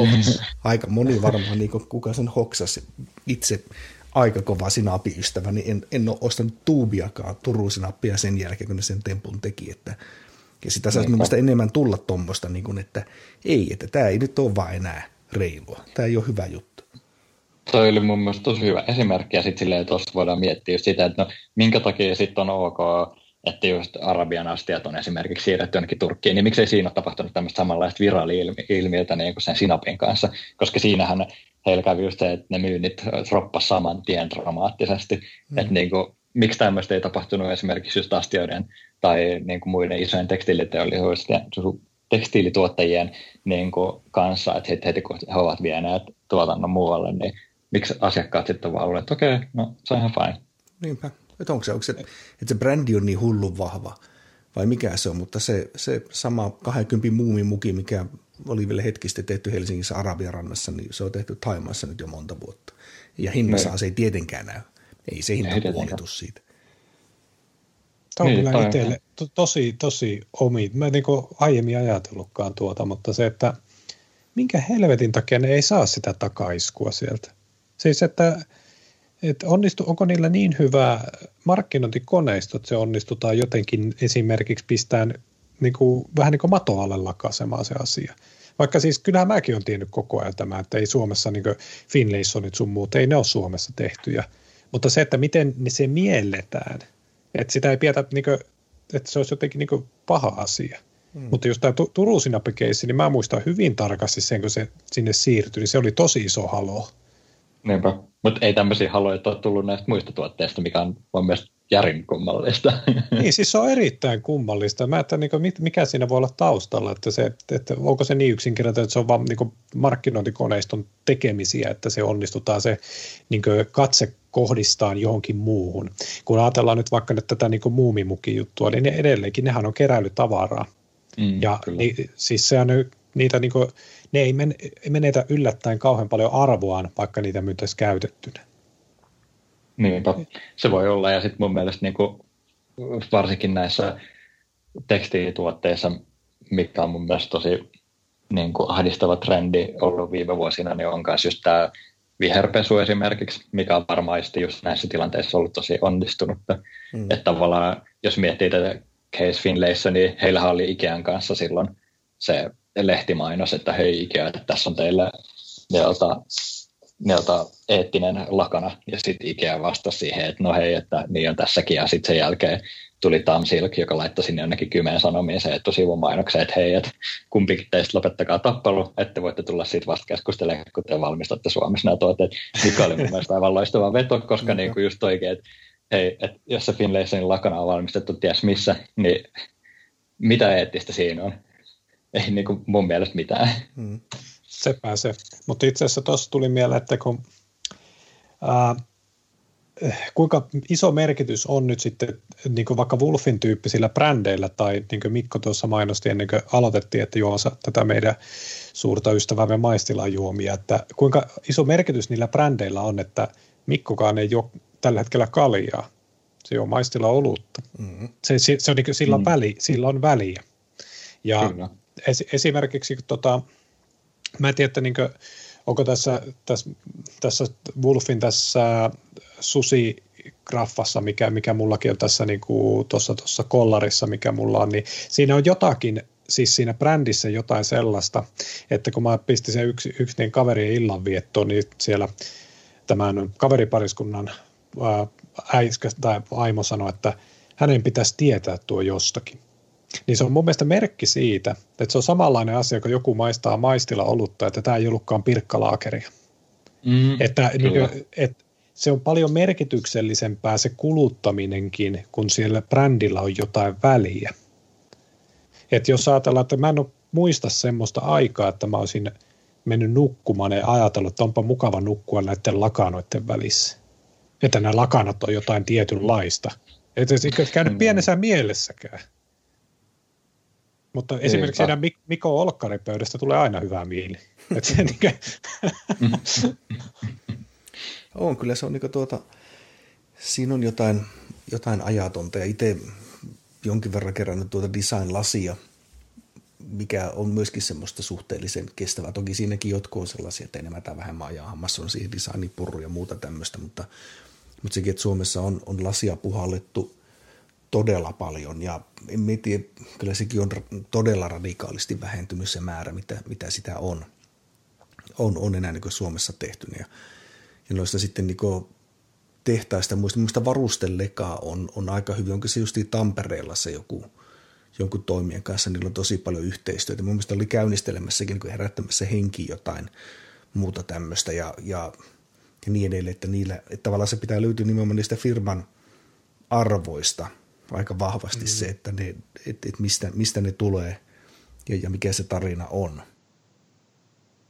Niin, se on kyllä. Et mun mielestä se on ehkä vähän ollut viime vuosina semmoinen niinku katoava trendi tai tavallaan, niinku, että et onko yritykset sitten vähän tavallaan kadottanut sen oman identiteetin ja sitten mietitään vaan sitä rahapuolta ja tehostetaan toimintaa ja tehostetaan jokaista aspektia ja niin kuin näin, että onko se sitten en tiedä, minkä takia se on sitten mennyt tällaiseksi. Mutta minusta on kyllä tosi kiva, että on pikkuhiljaa kuitenkin palautumassa koko ajan takaisin siihen. Ja varsinkin just niin kuin koronan takia, kun jengi on joutunut vähän funtsiin, niin mun mielestä on pikkasen tullut takaisin tätä ajatusta, että okei, no että hei, että pitäisi arvostaa sitä kotimaisuutta enemmän. Niin se ehkä yksi sellainen puoli, mikä ainakin mun tässä viiteryhmässä on jossain määrin nostanut kotimaisuusastetta, on ympäristökysymykset ja ei niinkään sen takia, että tuijotettaisiin varsinaisesti sitä, että ää, mis, miten, mistä materiaali on tehty, onko se mahdollisimman e, niin ympäristöystävällistä, vaan se määrä, mitä ostetaan. Mun mielestä olut esimerkki on tässä edelleenkin hyvä, että ostatko lavan verran pirkkalaaseria vai ostatko muutaman laadu, laatuoluen. Niin se yhtäkkiä se muuttuu ympäristökysymykseksi sen jälkeen, kun sä oot ostanut 50 paitaa vai ostatko sä 5 paitaa joita sä huolehdit. Tai ostatko se yhden olohuoneen pöydän vai ostatko sä 15 olohuoneen pöytää. Että sä niin tavallaan käytät materiaalivirtoja huomattavasti enemmän, kun sä ostat tavaroita, millä ei ole mitään väliä. Niin ja sitten on sekin, että miettii, mm. kuinka paljon nykyään porukka enää miettii, no tietenkin vaatteiden kanssa se jälleen myyntiarvo nyt on, on, on todella paljon heikompi kuin jollain vaikkapa just Genelikin kaiuttimilla. Mutta jos ajattelee sen, että no silloin minäkin 15 vuotta sitten kostin ne, niin ne maksoi 1400 euroa muistaakseen. Ja minä just ajattelin, että oikein nämä nyt kestää vähintään sen 10-20 vuotta. Ja sitten sekin, että siellä myyntiarvo on luultavasti aika hyvä, niin kyllä me veikkaa, että tuo pari, mikä nykyään mulla on, niin kyllä sitä 600-800 euroa taitaa saada vieläkin. Et se on aika, aika hyvä, hyvä mm. semmoinen tuota, hinta, mikä siitä vielä tulisi, että jos ne myys pois. Ja sitten joissain, mitä noita esimerkiksi, no kello, Suomessa nyt ei kelloja, rannekelloja dikkaa, dikkaan aika paljon, niin tuota, tietenkin Sarpaneva tekee muutamia niin ihan omia koneistoja ja muita, mutta niin joissain tuommoisissa tapauksissa oikein hyvällä tuurilla, niin se hinta jopa nousee.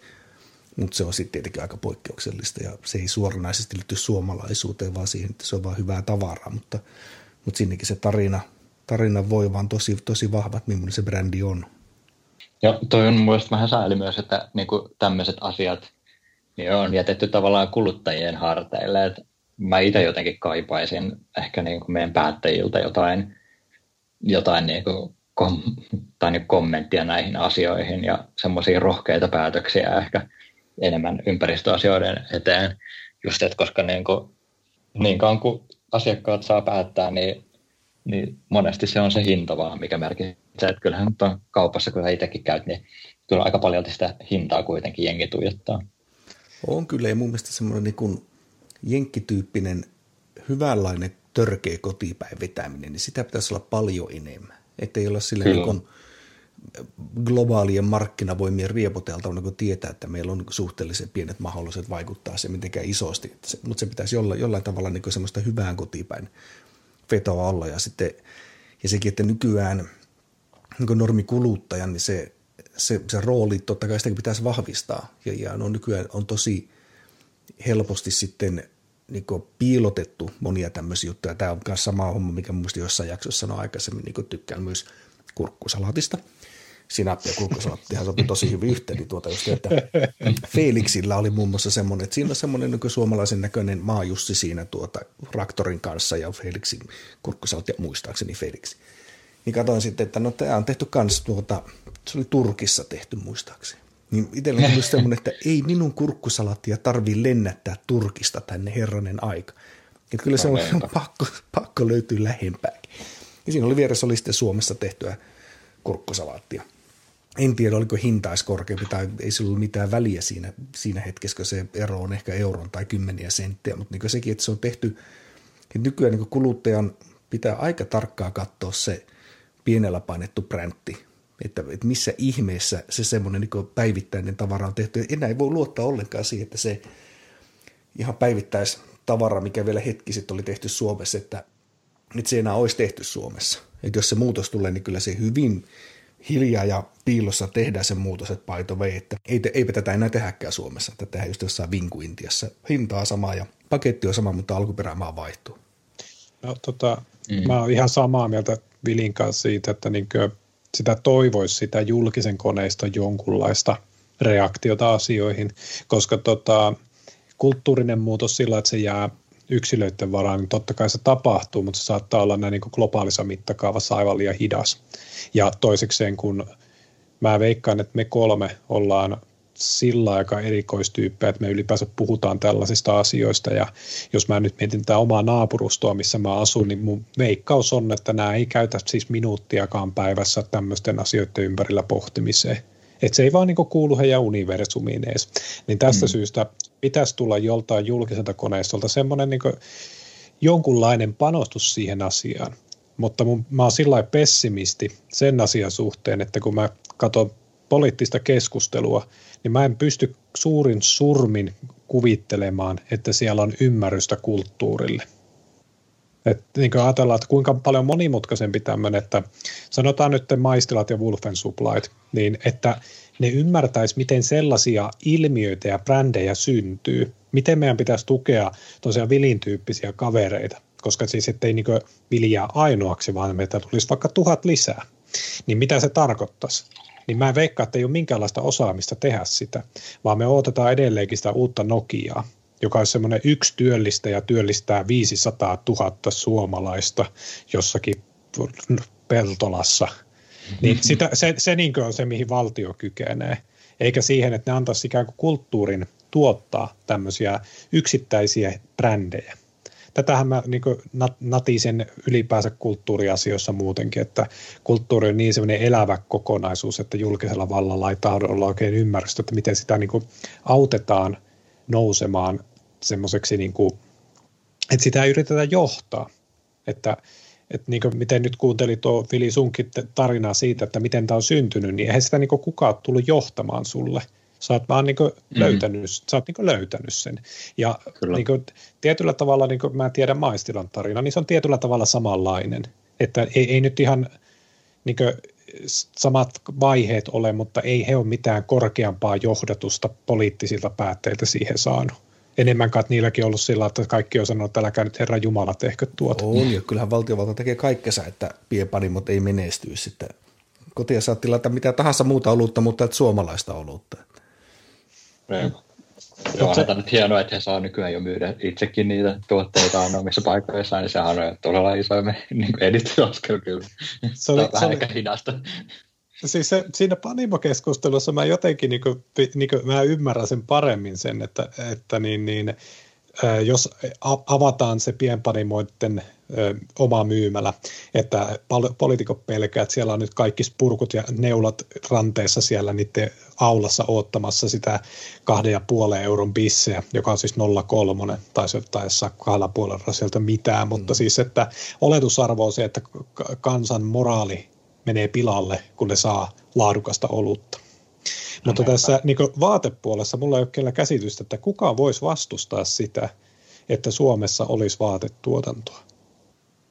Mä en voi Niinpä. keksiä ketään. Että, ajatellaan nyt vaikka kuinka paljon työpaikkoja se synnyttäisi Suomeen, jos täällä valmistettaisiin kankaita enemmän.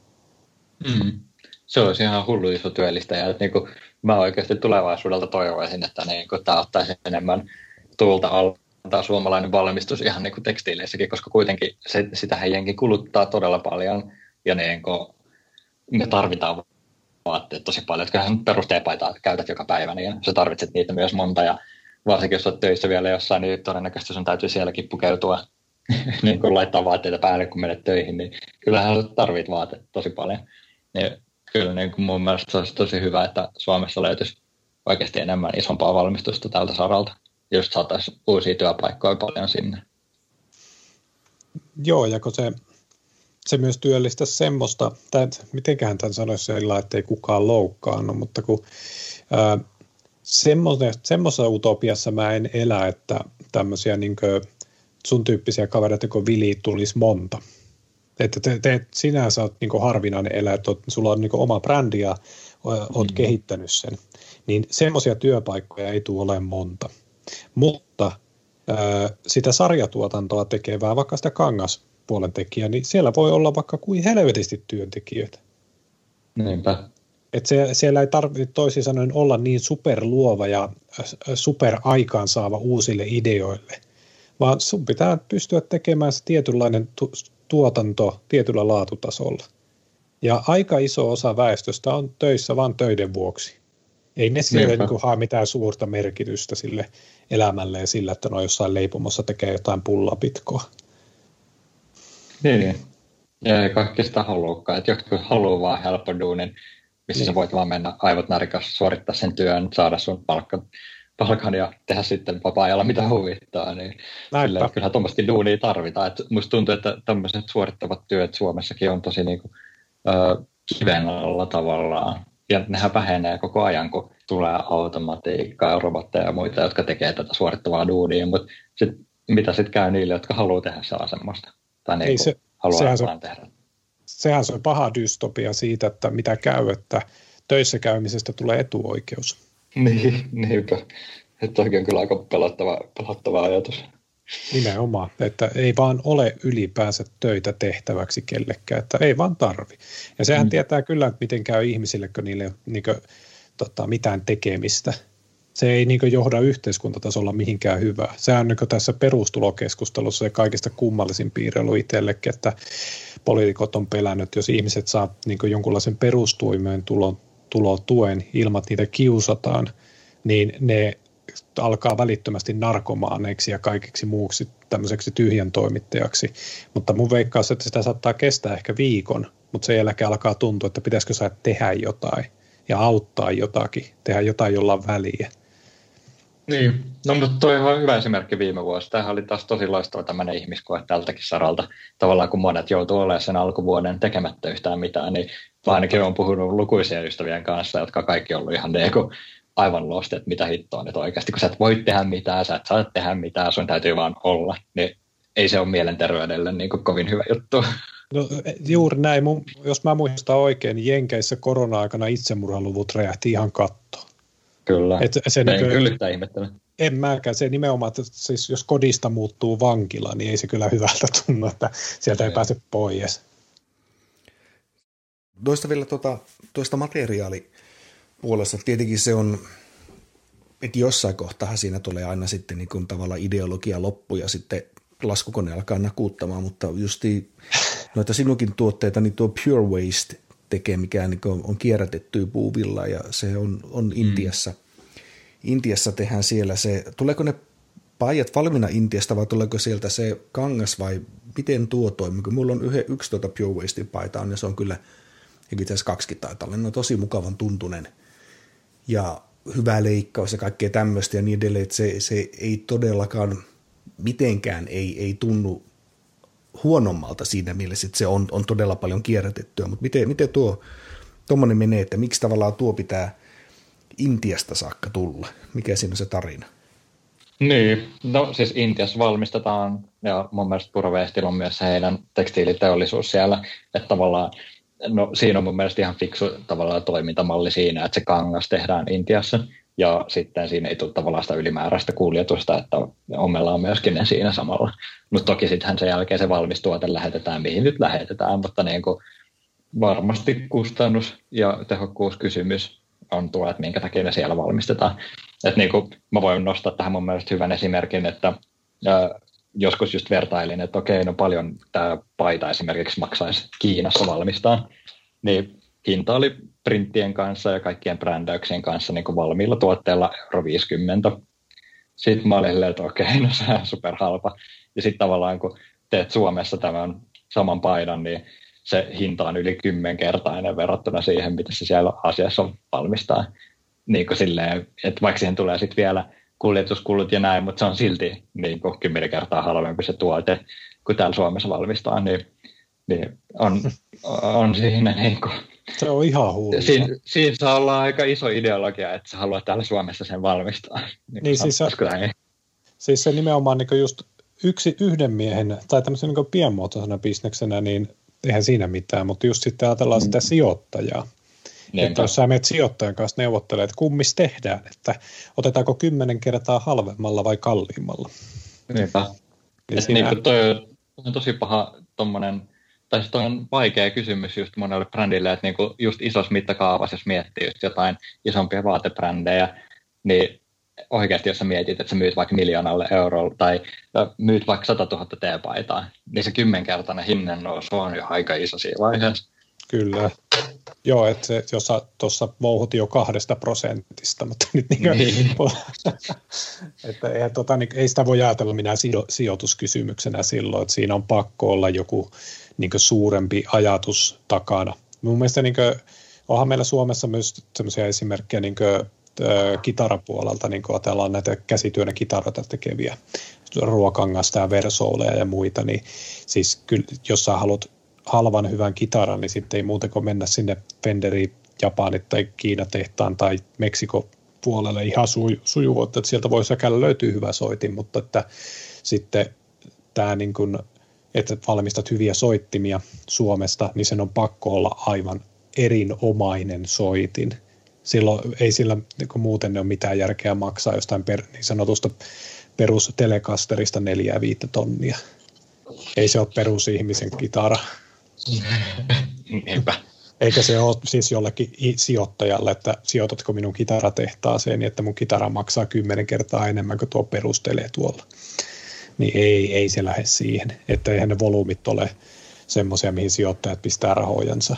Mutta sitten taas niin se tässä tapauksessa, kun ruokangas, niin onko niitä nyt neljä, viisi tyyppiä siinä töissä, niin se elättää heidät ja käsittääkseni niin kuin ainakin markkinoinnin perusteella ihan onnellisia ihmisiä siinä työssään, mitä tekevät, niin se on, silläkin niin on joku arvonsa. Mm. Tuommoisiakin yrityksiä on tosi vähän silleen, että kun mä oon miettinyt itse tota ja tätä meidän koko talousjuttu, tai niin kuin ta- talousrakennetta, että koko ajan on se ajatus, että pitää kasvaa ja tehdä parempaa myyntiä kuin viime vuonna ja koko ajan pitää tehdä isommin ja enemmän, niin silleen, että no oikeasti tarviiko? Että mm. tarviiko mun nyt tänä vuonna myydä 50 000 T-paitaa enemmän kuin viime vuonna? Että niin kuin jos mä tuun toimeen jo nyt tällä myynnillä ja mä oon tyytyväinen, niin tarviiko mun sitten ensi vuonna niin kuin edes kasvattaa myyntiä? Että niin kuin toikin on vähän mun mielestä se on se jatkuvan kasvun mörkö, että itsekin niin. on, mulla ekonomin paperit, mutta tuota, minä en ole koskaan niin tykännyt sitä ajatuksesta, että, että kaiken pitää kasvaa rajattomasti, kun ei oikeastaan täällä on, tässä universumissa on aika vähän niin rajattomia asioita, ainakin niin tällä planeetalla, niin suhteellisen moni asia on hyvinkin rajallinen. Niin tuota, se, on, se on jotenkin niin, niin outo tuo, tuo ajatus just siitä, että kasvua, kasvua, kasvua, kun taas, että vähemmän oh. ja parempaa, kumminkin pitäisi olla se, niin kuin mikä on se, mihin me ei pitäisi mennä. Tai mä oon itse asiassa nyt itse muodostanut tämmöistä ajatusmallia, että kun on kiertotalousasioita joutunut töiden puolesta selvittää nyt useamman vuoden ajan, niin mä uskon, että itse asiassa se on se kulttuurinen malli, mihin meidän pitäisi siirtyä taloudessakin, että mm. isommassa mittakaavassa, että me ei enää ajatellakaan sitä niin, että Juhani sijoittaa rahoja ja tienaa itse aivan helvetisti rahaa, vaan me ajateltaisiin niin, että Juhani ja Mikko ja Vili on osa ekosysteemiä. Ja meidän pitää saada se ekosysteemi kukoistamaan siten, että se pysyy tasapainossa. Koska tämä, väitän näin, että se toimii myös sille investorille sitä kautta, että tuossa kuulin vastikään yhdestä podcastissa semmoisen, että sä et ole oikeasti vauras ja rikas, jos sä joudut asumaan aitojen takana. Ja tarkoitti tällä tapauksella sitä, että jos sä oot sillä tavalla rikas, että sun ympäröivä yhteiskunta on ajettu niin köyhäksi, että sä joudut pelkäämään sun naapureita. Mm. Niin, et, et, et sä todella, niin kuin, ei se ole mikään vauras yhteiskunta. Et vauras yhteiskunta on semmoinen, missä sä uskallat kävellä yöllä kaupungilla ja tu- olla turvassa. Ja että sun naapuritkin voi riittävän hyvin niin siinä mallissa se ei, niin tämmöisessä ajattelutavassa ei olekaan tärkeintä, että sä saat kaiken mahdollisen, mikä on irti revittävissä, vaan sä ymmärrät oman paikkasi tässä niin kuin tämmöisessä ekosysteemissä. Ja se menee materiaalivirroissa yksinkertaisesti niin, että kun olen tämän paidan käyttänyt loppuun, niin mihin minä sen sijoitan, jotta joku muu voi jatkaa se elämää. Ja meillä aika pitkälle jätekierrot onnistutaan jo tekemään tällä tavalla, että Oulussakin tuo ää, kiertokaari nykyisellä nimellä, niin muistaakseni prosentin tai kaksi menee oikeasti jätteeksi, kaikki muu menee kierto, kiertona eteenpäin. Siis ihan perussekajätteestä alkaen. Niin kyllähän meidän pitäisi ajatella niin rahankin suhteen näin. Ja mun mielestä korona, kor, korona oli aika hyvä esimerkki tästä. Mä säikäin ihan pirusti sitä, en niinkään sitä tautia aluksi, vaan sitä, että kun kaikki laitetaan jäihin, että helvettikö liike lakkaa. Että se ei ole hyvä mm. juttu, että ihmiset ei käy ravintolassa – ja siis ihan tä, niin perus käy oluella, käyvät pelaamassa tendistä, ihan samaa mitään, mutta se, että niin kuin, kun se liike lakkaa, niin rahaa ei virtaa ja kaikista tulee köyhiä. Niinpä. Joo, siis itsellä oli ihan sama fiilis silloin alkuvuodesta. Mä, niin tuli semmoinen eh, homma aikaan, että mitä tässä niin on nyt tapahtumassa. Että niin kuin, jos tämä kaikki pysähtyy, niin mitä sitten? Kaikki niin. joudutaan kohta kodittomiksi ja kellä ei ole mitään rahaa. Ja niin kuin, et ei se ole hyvä juttu. Että tavallaan todella pysäyttävä kokemus kyllä. Niinpä. Ja ajatella, että miten me saataisiin tuohon niin investointiin semmoinen niin ulottuvuus, että mitä jos se olisikin ajatus, että me laitetaan rahaa kiertään siten, että joku muu käyttää sitä eteenpäin ja se käyttää sitä eteenpäin ja se käyttää sitä eteenpäin, että liike pysyy ka- kasassa ja se mm. kokonaisekosysteemi mm, toimii. Se on kaunis ajatus. Nyt meidän pitää vaan toivoa, että joku ihminen, jolla on paljon rahaa, niin kuulee tämän podcastin ja lähtee ajattelemaan samalla tavalla. Ehkä, ehkä se vielä.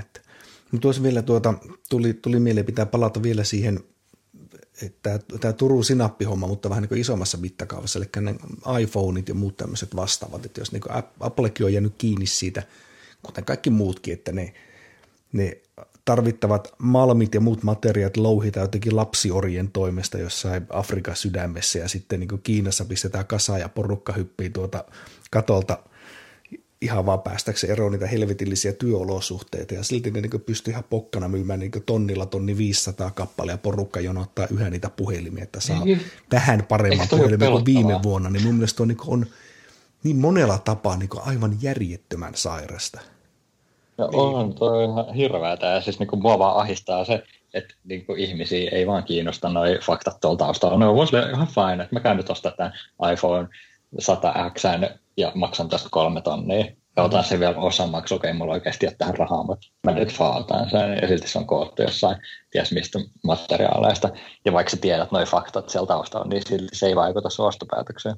Mun mielestä tästä, niin kuin, jos muistatte semmoista sketsisarjaa kuin Ihmepantu, mm. niin Tommi Korpelalla oli semmoinen niin monologi setti siinä, niin jossa se vaan niin lateli tämmöisiä vähän ikävän kuuluisia totuuksia, jotka kuulostaa niin aivan epäsovelialta, mutta osassa niissä oli erittäin hyvä pointti. Ja yksi niistä oli semmoinen, missä se sitä päivitteli, että kun just jossain tuolla kaukaisilla mailla tapahtuu ikäviä asioita, niin ei se kyllä tunnu miltään. No siellä kaukana. Hmm. Niin siinä on niin tavallaan pointti siinä, että me on viety se elämän nämä perusasiat, niin se tuotannot ja kaikki muut pois meidän kasvojen edessä, niin ei, mitä se meitä liikuttaa, jos yksi kiinalainen mm. hyppää katolta. Mutta no, autapa, jos sun naapuri hyppää katolta. Niin, vähän just toi, että jos sun naapuri nyt olisi töissä siellä tekstiilitehtaalla ja sitten se valittaa sulle joka päivä, kun se saa euro 50 tunti liksaa, eikä se saa käydä kusella sen työpäivän aikana, eikä saa niin. syödäkään ja se on tehnyt 15 tuntia nyt joka päivä tällä viikolla ilman taukoja, niin kyllähän se silloin olisi paljon todellisempaa se ongelma kuin mitä se nyt on. Nyt me vaan luetaan lehdestä, että, aa, että joku plasa jossain Intiassa romahti ja siellä kuoli tuhansia työntekijöitä, jotka ompeli H&M ja saadaan vaatteita, mutta ihan sama. Mä menen kuitenkin huomenna ostaa H&M mm. pari teepaitaa lisää, kun tarvii. Niin, me niin. on tavallaan viety se niin arkikokemus johonkin, siis ne ei vaan kosketa meitä. Mutta tota, siis ajatellaan nyt näin, että jos sanotaan, että Wolfensuplaa vaikka loppuu, niin se alkaa jo koskettaa joitain ihmisiä täällä Suomessa. Vaikka ne ei olisi töissä jätkällä, mutta sillä, sillä niin että ne saattaa olla vaikka niin jollain tavalla sen asian puolella, mitä sä teet. Vaikka että sun mm. asiakkaita tai sitten pitää sun juttua hyvänä. Ihan samalla kuin noi, jos se ruokangas laittaa putiikkinsa kiinni, kenellekin laittaa putiikkinsa kiinni, maistella laittaa, niin kyllä Suomessa kohistaan. Tai mm-hmm. jos, jos kävisi niin, että maistilalla totesi joku hyppää katolta, kun pa- oluen paneminen on niin kamalaa, niin, niin, niin kyllä siihen varmaan niin kohistaisi ihan eri tavalla. Ja ihan syystäkin.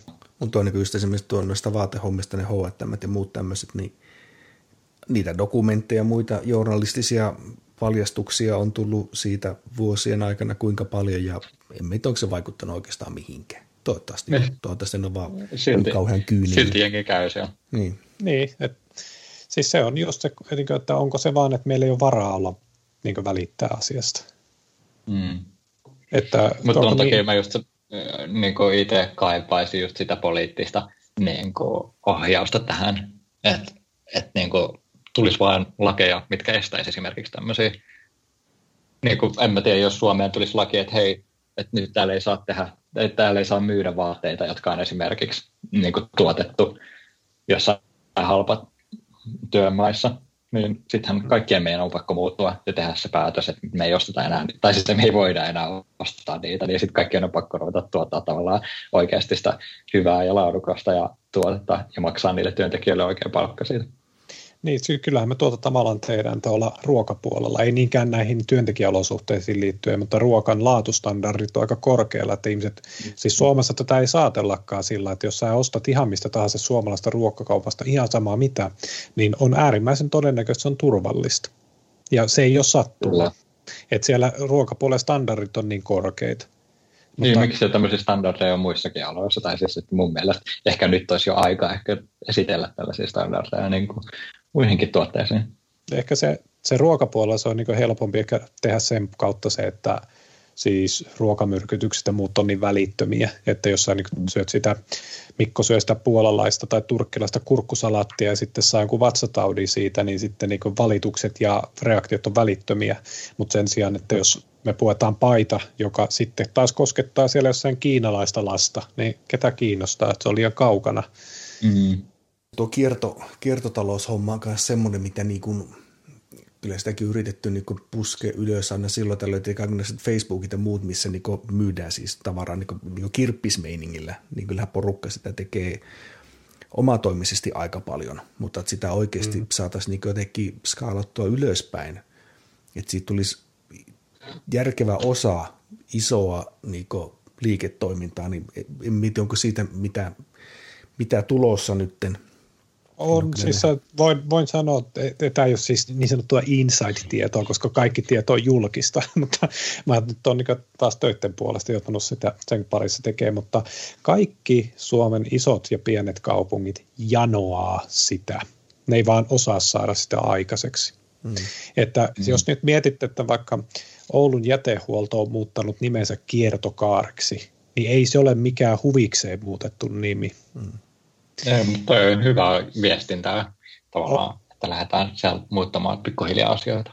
On, on se ongelmahan tulee siitä, että niin kuin, miten tuot, niin kuin, mistä se aloitetaan se sykli, että puhutaan vaikka ihan puhtaasti materiaalivirroista, että nyt on tullut semmoisia, niin Oulun yliopistosta, niin se nyt ei ole mitään uutta tutkimusta sinänsä, mutta biopolymeerejä, eli mä en muista minkä polttojätettä se on, mutta siitä tehdään betonia, joka on keveämpää ja kestävämpää kuin tämmöinen perinteinen betoni. Ja se on ihan puhtaasti vain jätteestä tehtyä rakennusmateriaalia. Mutta se, että mistä systematisoidaan se kierto, että joku kerää niitä polttojätteitä ja joku käsittelee niistä sitä, sitä niin kuin valmista raaka-ainetta, niin sä tarvit sinne yrityksiä ja sä tarvit hirveän määrän julkista kannustetta ja semmoisen, joka fasilitoi sen kierron. Ajatellaan nyt vaikka se, niin kuin jos täällä tekstilipuolella tulisi se jokinlainen kierrätystekstiili kangasmerkki Suomeen, niin kuinka paljon se vaatisi? Että joku niin oikeasti alkaisi katselemaan, että mihin kaik, mistä kaikkialta me lähdetään keräämään niin sanotusti roskia, ja kuka voisi ne kerätä, mihin ne toimitetaan, missä ne käsitellään, ja kuka suostuu ostaa sen kankaa sitten niin se on mm. niin tosi monimutkainen tämmöinen ketju juosta pystyyn. Ja taas julkinen sektori ei ole kaikista paras juokseen näitä kasaan. Sinne tarvittaisiin yrityksiä, jotka ottaa hirveän paljon koppia eri osa-alueilta. Ja mun mielestä sen takia pelkästään niin kuin, niin kuin Vilja Wolfen Supply on niin isossa asemassa, että, että se, sä sentään yrität. Niin, että se, niin se, että sanotaan, että jos sun esimerkki saa jonkun toisenkin yrittämään edes, niin kohta meillä voisi olla useampikin yritys, ja sitä kautta joku voi katsoa, että hetkinen, siinä voisi olla bisnestä, jos mä tekisin Wolfen suplaalle kangasta. Kyllä. No, mutta siinä vaiheessa mä olisin erittäin tyytyväinen, jos, monelta lähtökohtaa on onnistunut. mutta jos yhden jutun voisi vielä jutella läpi, niin mua kiinnostaa tuo sun design puolessa, että otetaan joku tämmöinen valosakin puoli, ettei pelkästään kyllä. maailman loppua maalata. Kyllä, niin. kyllä on hyviäkin juttuja tulossa, että kyllä tämä tästä vielä. Ja musta suunta on oikea tästä meidän edellisissä keskusteluissa, niin se on ihan hyvä. Joo, siis kyllä mä uskon, että valoa kohti mennään. Että joku... Mutta tota- Asioiden on muututtava. Mutta tota, kun katoin tätä sun paitojen mukana tuli tämä Wolfi Tarra, niin Joo. mikä tämä sun design-tausta on tähän? No siis lisänä taas se, että mä tietenkin itse piirtelen aika paljon myöskin, mutta ne ota, mulla on itselläni vähän semmoinen pelkistetympi tyyli, että alussa just piirtelin itse noita logon kanssa piirsi mun yksi kaveri, ja, tota, joka oli ja, ota, joka otti mun kanssa alussa näissä, niin hän piirsi mulle tuon logon mun toiveiden perusteella. Ja, ja sitten mä teen paljon yhteistyömallistoja esimerkiksi eri ota, tyyppien kanssa ensimmäisiä mallistoja, mitä mä tein yhteistyössä, ne oli esimerkiksi poikien puhelimen ää, kanssa tehty tämmöinen kampanja ja Väestöliiton alainen järjestö siis, joka neiltä tavallaan on nuorten poikien yksinäisyyttä ja identiteettiä auttamassa. Ja näin niin sinne haluttiin kanssa tehdä yhteistyömallistoa heidän kanssa. Ja just teinkin, ja laitoin esimerkiksi heidän puhelinnumeron niiltä diskotagiin, eli semmoisen auttavan puhelimen numeron. Mä ajattelin, että se olisi mun hyvä idea, että tavallaan se apu on aina lähellä. Ja, ja näin. Ja sitten tietenkin Chilluminati-mallisto on toinen, mikä tein Sampo Marjomaan kanssa. Hän on kanssa tuolta Oulusta lähtöisin, niin e, e, eka lähetti ihan tällaisen promo-yhteistyön, että mä lähettelin sille kanssa pari paitaa ja sitten ruvettiin juttelemaan enemmän, että, että Sampokin osaa piirtää hienoja juttuja ja hän tekee makeit, makeit tuherruksiin, niin sitten me ruvettiin miettimään, että no pitäisikö meidän kanssa tehdä yhdessä joku mallisto. Ja sitten kun meillä oli yhteisiä näitä kiinnostuksen kohteista kaikista salaseuroista ja okkultismista ylipäätänsä, niin sitten me oltiin silleen, että okei, no että hei, tässä olisi hyvä saama lähteä viemään tämmöistä niin kuin humoristista eh, mallistoa eteenpäin. Ja sitten me ruvettiin siihen piirtelemään ja, ja ruvettiin tekemään sitten tämmöistä, ja sitten siitä syntyi Chilluminati esimerkiksi. Että sehän on niin tämmöinen anti-illuminati juttu ja niin kuin tämmöinen räntä ja hassun hauska mallisto, kun mulla jossain vaiheessa tuntui, että oli vähän ehkä liian vakava meininki noissa, niin sitten mä ajattelin, että tämä niin keventää hyvin tätä tunnelmaa. No, sä voit olla sitten huo, ollos huoleti. Mulla on tässä Miko, Mikon kanssa valmistelussa okkultismijakso. Katsotaan, että milloin vaan saadaan aikaiseksi. Se, se, se, se, ei ole välttämättä niin chillia, mutta tuota, muuta. itse asiassa me olen nähnyt noita chillumilla tipaita, mutta me en ole tiennyt, että ne on sinun, sinun pajan tekemiä. Joo, ne on niinku tommonen ala, tai siis tommonen, että mulla on eri tommosia mallistoja tuolla. Sitten mä oon tehnyt esimerkiksi Ari Kostamon kanssa tämmöisen design-yhteistyön, että hän on tommonen suunnittelija, niin hän on tehnyt mulle muutaman printin. Ja sitten mä oon tehnyt merchandise-yhteistyötä jota, esimerkiksi Sony Musicin kanssa, ja siellä mä oon tehnyt parille heidän artistille, esimerkiksi Alex Matsonille ja Aleksanteri Hakaniemelle merchandisea. Että ne oli tuommoisia pienempiä mallistoja, mitä tehtiin. Ja sitten just tässä koronavuonna esimerkiksi silloin alkuvuodesta tehtiin myös Sampan kanssa toi New Day-mallisto, joka sitten oli taas tämmöinen positiivinen katsaus tulevaisuuteen ja yritettiin vähän niin kuin luoda jengiin semmoista positiivista vibesia, että hei, että kyllä tämä tästä ja kaikki menee kuitenkin hyvin jossain vaiheessa. Ja sitten me haluttiin vähän semmoista juustosta inspiraatiolauseita tehdä niin kuin kuulleksi, niin sen takia siihen tuli muutama tämmöinen hyvä, hyvä printti, niin kuin esimerkiksi toi Lautenaupaita, niin mun mielestä siinä onnistuttiin just luomaan vähän tätä kulttuuria myöskin, että tehtiin tämmöisistä jota, yoga quoteseista oikeasti kuuleja. Joo, eikö mä silläkin kysyn tuosta design puolesta, kun mä on yhä enemmän ja enemmän sitä mieltä, että tällä niin kuin, ää, designilla on yllättävän paljon väliä kulttuurille ja meille elämälle, että me tehdään kauniita asioita, koska se tekee jotenkin arvokkuutta näihin juttuihin. Senkin takia niin kuin, mä en ole itse asiassa niin huvikseen nostanut ensimmäistä Wolfipaitaa. Mun mielestä se on helvetin hyvän näköinen. Ja niin. se, että siitä tulee sen, niin kuin, yksi sellainen periaate mulla vaatteissa on, vaikka se ei välttämättä ulkopuoliselle näytä siltä aina, mutta että mä puhun vaan sellaisia vaatteita, mikä päällä mulla tulee hyvä olo. Kyllä. Ja mun mielestä niin kuin, just noin designit on tosi iso osa tuota kulttuuria ja katukulttuuria varsinkin, että että niin kuin vaatebrändit ja varsinkin tämmöiset indie-toimijat, niin kuin Wolf on mun mielestä aika tärkeässä osassa just luomassa tuommoista niin katukulttuuria. On, ja tota, niin kuin me Mikon kanssa ensimmäiset ikään kahvit, kun juotiin, niin me puhuttiin tästä asiasta sillä että miten paljon me signaloidaan ikään kuin näillä designilla ja paidoilla ja toisille, että semmoista, että kuka minä olen ja niin kuin, että meihin voi niin kuin, tavallaan ulkopuolinenkin jotenkin tarttua. Yleensä se esimerkki on bändipaita. Että mm. sä tykkäät tuommoista bändistä, vähän, vähän siisti juttu, että meillä on jotakin keskusteltavaa ehkä. Niinpä. Joo, ja sitten onhan toi vaate on niinku tosi monelle semmoinen iso osa omaa identiteettiä myöskin. Kyllä, joo siis sillä, että sillä niinku, sitä niin ei pidä ajatella mun mielestä sillä niin normaalisti ajatellaan kyynisesti, että pukeudut vaikka design-vaatteisiin, että sä rakennat sillä identiteettiä, niin mun mielestä se on niin kuin, ne bändipaidat on ehkä sellainen niin arkisempi esimerkki, että kyllä kai sä nyt jotenkin koet, että ne bändit, ketä sä kuuntelet ja tykkäät ja puet niiden bändipaitoja päälle, niin kai ne on osa sinua jotenkin. Et ei sen tarvi olla semmoista niin päälle liimattua. Mä uskoisin, että aika monet, siis on varmasti sitäkin, että pukeudutaan turhamaisuuttaan kaikenlaisiin kamppeisiin, mutta jos nyt mm. ajattelee sitä valtaosa ihmisistä, mieluummin ajattelee, että pidän vain semmoisten bändien paitoja, joista oikeasti tykkään, ja pidän vain semmoista designia, mistä pidän. Niinpä. Joo, kyllä nuo niin bändipaidat on, on niin selkein siinä, just, että mitä, mitä halukaan niin viestiä ja mihin heimoon kuuluu ja niin edelleen. Tietenkin nämä niin kuin, tavallaan sitten tuommoiset niin on enemmän, enemmän niin design-paidat tosissaan, niin just niin Chilluminati-logot tai niin Laudanaut ja tämmöiset, niin ne vaatii sitten taas sellaista enemmän harrastautuneisuutta, että tunnistaa oikein, että hei, että tämä onkin tämä, tämä että niin siistiä, että totta kai se, siinä on myöskin semmoinen pienempi, pienempi tuota lauma, lauma, mikä siinä on, mutta se on varmaan sitä sitten intohimoisempaa. No joo, se niin esimerkiksi tuossa olin snookerissa kerran kaljalla ja mulla oli tota, kollari päällä ja sitten vastapuolelta pöytä yksi kaveri sanoi, että säätiön paita. Mulla oli Perttu Häkkisen säätiön kollari päällä ja se, se on silmä iskut toisille. Niinpä, toi on hyvä.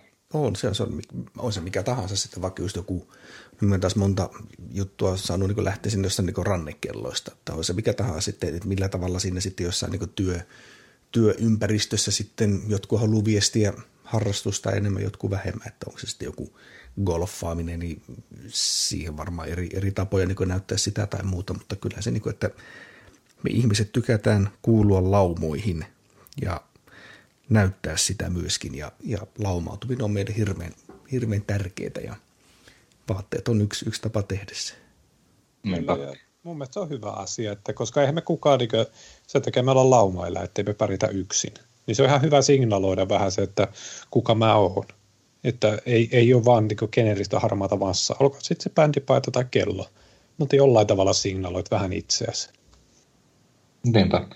Joo, toi on siis mun mielestä tosi tärkeä juttu, ja vaatteet on mullekaan sitten ollut kuitenkin sitten loppupeleissä aina kanssa vähän semmoinen niin oman identiteetin rakennus kysymys kanssa, että on tavallaan halunnut viestiä sitä omaa juttua, niin sen takia mä just lähden noissa design mm, jota ajatuksessakin aina siinä, että, että siinä olisi tavallaan vähän enemmän aina kuin se pelkkä kuva. Että yleensä mulla on aina joku idea ja sitten mä haluan, että se printti ja se koko tuote esimerkiksi, että siinä on niin taustalla joku ajatus. Että tietenkään se ei aina välttämättä näe asiakkaalle ihan silleen konkreettisesti, mutta tuoteteksteissä ja itse siinä fiiliksessä, niin ei siellä ole aina joku kuitenkin joku tausta-ajatus, että se on aina vähän enemmän kuin se pelkkä, pelkkä kuva.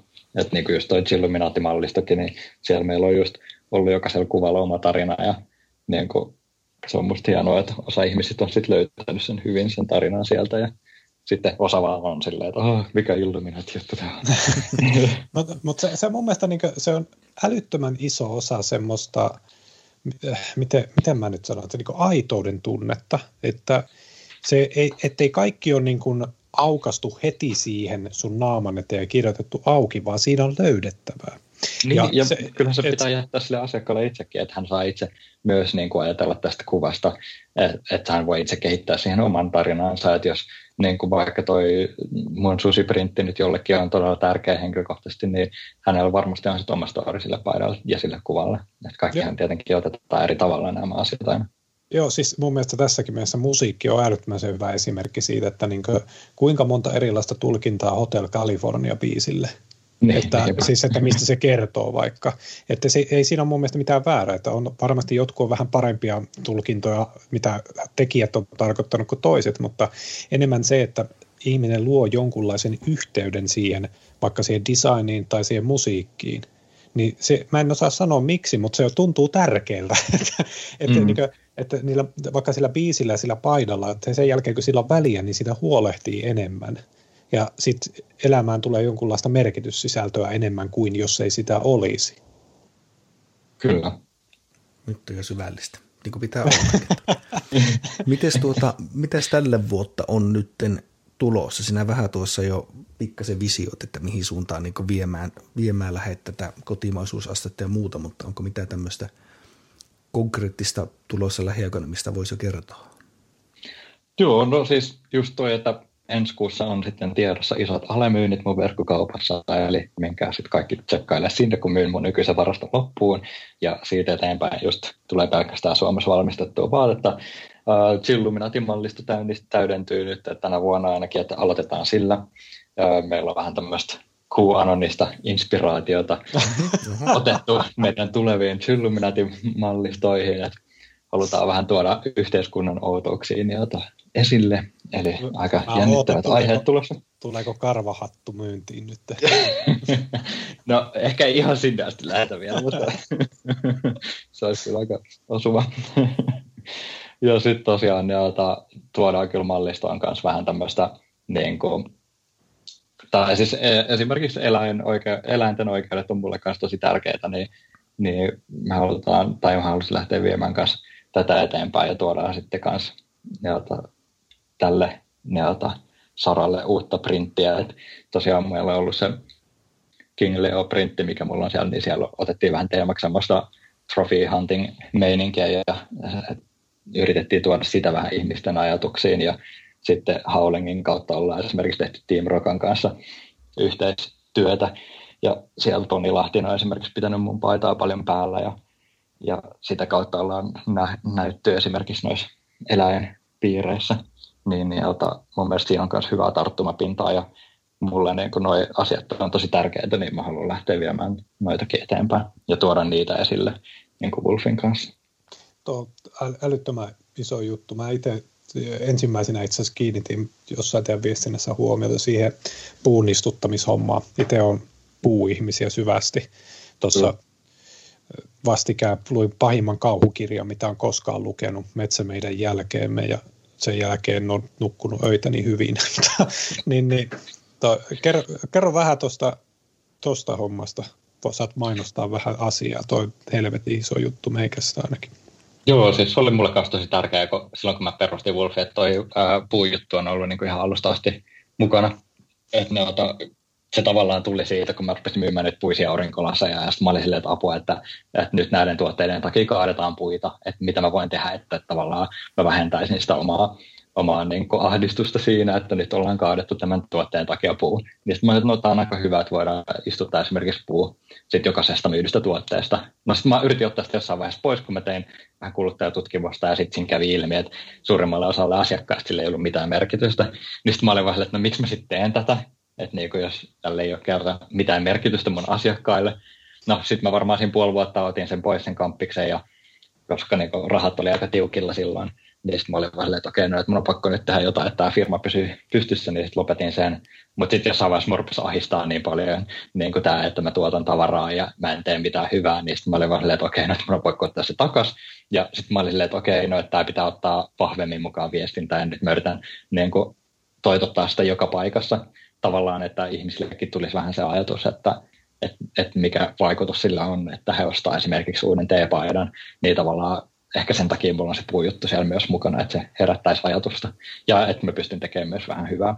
Tällä hetkellä mä istutan noin puut tuommoisen yhteistyöjärjestön kautta One Tree Plantedin kanssa, että tutkin tosi paljon näitä tämmöisiä puun istutusyhteisöjä ja, ja päädyin sitten tähän, koska tästä oli ehkä niin puhuttu vähiten huonoa netissä ja niin ei löytynyt mun mielestä mun taustatutkimuksien mukaan mitään semmoista shady-meininkiä, että ne, joita mä kyllä luotan, että ne puut oikeasti istutetaan ja, ja mä pystyn itse sieltä määrittelemään, että mihin ne istutetaan, niin mä oon ottanut esimerkiksi Indonesian sademetsät nyt sin, niin omaksi hyvän tekokohteeksi, koska siellä tosi paljon tuotetaan palmuöljyä ja siellä tuhotaan sitä metsää ja sademetsäthän on meille todella tärkeitä. Niin, ja ota, se on sitten mulle myöskin tärkeä juttu ja sen takia mä haluan sitä pitää tuossa mukana. Mutta niin, tähänkin vielä aasinsiltana tähän vuoteen, kun mennään, niin mä nyt äh, lähdin yhteistyöhön Metsien Suomi-järjestön kanssa ja, ja jatkossa tulee sitten jokaisen neota paidan mukana semmoinen siemenkiekko, jonka asiakas voi sitten itse istuttaa tuonne ihan tänne kotisuomeen. Että semmoinenkin juttu on tulossa. Vituun hieno homma. Me, te, mä en yleensä omia työhommia mainosta, mutta mainostaa nyt, että ää, nykyinen työnantaja Endurance Media joululahja rahansa käytti ikimetsien ostamiseen, ah, Su- suoma- suomalaisten ikimetsien, koska tota, ne, ne on harvinaista herkkua nykyään Suomessa. Niitä pitää kyllä. Joo, ja siis niin kuin itselle just tuli taas semmoinen fiilis tuossa loppuvuodesta, kun yksi asiakas just laittoi mulle viestiä, niin kuin antoi ihan palautetta tästä mun puun istutuskampanjasta, että niin kuin, just tuli, että hei, että missä mä voin nähdä tämän mun puun ja että onko tämä nyt oikeasti totta vai että niin kuin, mikä juttu. Sitten mä itsekin olin silleen, että niin, että eihän tämä kovin konkreettista ole taaskaan. Ja sitten niiltä, mikä sattumus, mä olin mun kaverilla saunomassa. Ja sitten siellä niiltä, niiltä, siellä saunatilassa tai siinä pukuhuoneessa oli tämmöinen Suomen metsäyhdistyksen tekemä just tämmöinen metsäkiekko. Sitten mä luin siitä paketista, mä sanoin, että ei että mikä tämä on? Sitten mä sanoin, että ei vitsi, että oikeasti, tässä on niin männyn siemeni ja että istuta tämä maahan ja siitä lähtee puusta. Mä olin, että ei hitto, tämähän on just tämmöinen konkreettia, mitä mä kaipaan just tähän niin omaan toimintaan. Sitten just otin yhteyttä tonne metsä, Suomen metsäyhdistykseen ja kysyin, että voitaisiinko me tehdä jotain yhteistyötä tämän saralta ja he innostuivat tästä ideasta tosi paljon ja he lahjoitti mulle just nyt sitten ensi vuoden asiakastilauksiin nämä siemenkiekot. Mä olin että wow, aivan mahtava juttu.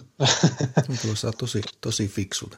Semmoinen muuten vielä tähän, mulla on nyt mä aina kellokallona huutelen tuntia kolme varttia hypisty, että tuota, pitää, pitää jossain vaiheessa hyvät jutut lopettaa aina, mutta tuota, semmoinen analogia tuossa tuli mieleen jossain vaiheessa jutustelu ja sitten se hävisi ja tuli takaisin uudestaan mieleen, niin mun mielestä tässä on jonkinnäköistä niin kuin vertauskuvaa vaikkapa kasvissyöntiin. Eli se, että se, minusta tämä niin tämmöisen hyvän kotimaisen tai muuten vaan laadukkaan ostaminen, niin ei se mennä sitä, että nyt yhtäkkiä pitää alkaa ostaa kaikki. Ja nyt joka ikinen teepaita, minkä minä ostan, niin se on tuota suomalaisen mummon kutoma ja maksaa 350 euroa ja tämmöistä. Ei se ole mitenkään mahdollista, mutta se, että niin sama kuin kasvisruoka, että pies se vaikka kerran viikossa kasvisruokapäivä. Sama homma, että niin seuraavasta – viidestä paidasta, niin yksi on vaikka Suomessa tehty, mitä ostaa.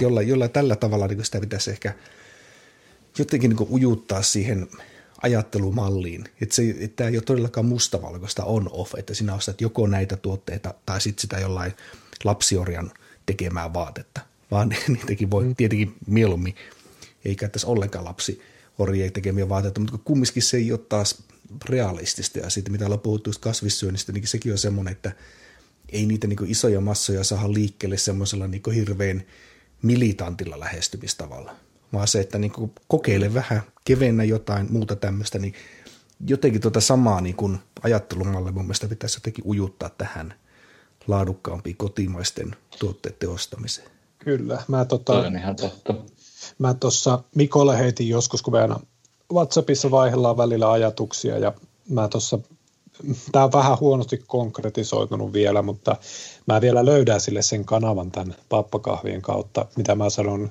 10 prosentin parannukseksi. Eli mikä niin tämä kasvissyönti on äärimmäisen hyvä esimerkki siitä, että jos sä korvaat 10 prosenttia sun ruokavaliosta niin lihapuolesta kasviksilla. Se ei oikeasti tarkoita varmaan kuin yksi siivo viikossa. Mm. Siis se on, se on niin aivan vittu naurettava määrä. Mutta se on globaalissa mittakaavassa ja siis jos sä toistat sitä kaikkialla sun elämässä 10 prosenttia paremmin, niin sun elämä ja yhteiskunta menee niin isoja harppauksia eteenpäin, että me ei pystytä ymmärtämään edes sitä. Ja 10 prosenttia on semmoinen parannus, minkä pystyy tekemään jopa punttisalilla. Jos sä ajattelet, että sä nostat 50 kiloa penkistä, no, nosta 55 seuraavalla kerralla. Se on mahdollista. Kyllä. Ja se, jos niin ajatellaan, että nuku 10 prosenttia enemmän. Eli jos sä nukut kahdeksan tuntia, niin no nyt loppuu mun matikka kesken, mutta se ei tarkoita, että sä nukut yhdeksää tuntia. Että sä niin kuin, et vähän aikaisemmin nukkumaan, nuku vähän paremmin. Niin siis mun mielestä meidän pitäisi ruokkia tämmöistä ajattelutapaa ylipäänsä, ja tähän vaatteisiin liittyen se on juuri näin, että jos nyt sanotaan, että sulla ei ole jokaiseen uuteen teepaitaan, mitä sun pitää ostaa, varaa ostaa vaikka sitten suomalaista teepaitaa, niin ostat sitten sen, mitä pystyt. Se on parempi kuin Kyllä. ei mitään. Joo, ja tämä on tosi tärkeää. Tai just se, että ei pidä niin kuin, potea myös omaa tai huonoa omatuntoa siitä, jos nyt joudut ostaa sen halvemman teepaidan, mutta niin kuin, että omien mahdollisuuksien mukaan niin aina voi valita paremmin. Kyllä. Olisiko tämä ihan hyvä päättää tämmöiseen positiiviseen viestiin, niin ei Mikokaan Kyllä. ahistella kellon puolesta enempää. Joo, tämä on erittäin hyvä. Mahtava ajatusmaailma ja yritetaan tätä nyt jatkossa kaikille. Kyllä, mun mielestä tuo niin just, että, että jollain tavalla se, että, että, että, että se ei mun mielestä semmoista niin tavallaan vastakkainasettelua, että joko sinä oot semmoinen alaan vihkiytynyt tai et, niin, niin tavallaan se, siitä pitäisi jotenkin päästä eroon. Ja, miten muuten Oulussa saako noita sinun tuotteita? Eikö, mikä kauppa täällä onkaan? Mikä se design-kauppa tuolla keskustassa onkaan, missä mun mielestä on ollut, ellen ihan väärässä oo? Joo, niitä on ollut siinä keskustassa, mutta tällä hetkellä nyt panostan kaikki paukot omaan verkkokauppaan, joten jos halajaa Wolfipaitaa, niin osoite on wolfshop.com sitten. Joo, ja siellä on tulossa vielä tarjouksiakin vähän Kyllä. niin kuin sinne Ensi osaan päräyttävät, päräyttävät varaston tyhjennykset ja sitten sen jälkeen pelkästään kotimaisia juttuja. Eiköhän kaikki, käykää katsoa Wolf, wolfshop.com ja autetaan Vilja rakentaa kansainvälistä tuotantoa. Näin tein. Kyllä. Kiitos vierailusta. Ja... Ei, huippuu, kun sain tulla tänne lörpöttämään ja toivottavasti joku nyt sai irti tästä mun storista jotakin. eiköhän, eiköhän. Mutta ei mitään, kiitos. Palataan asialle. Teemme näin. Kiitos. Hienoa. Morjens.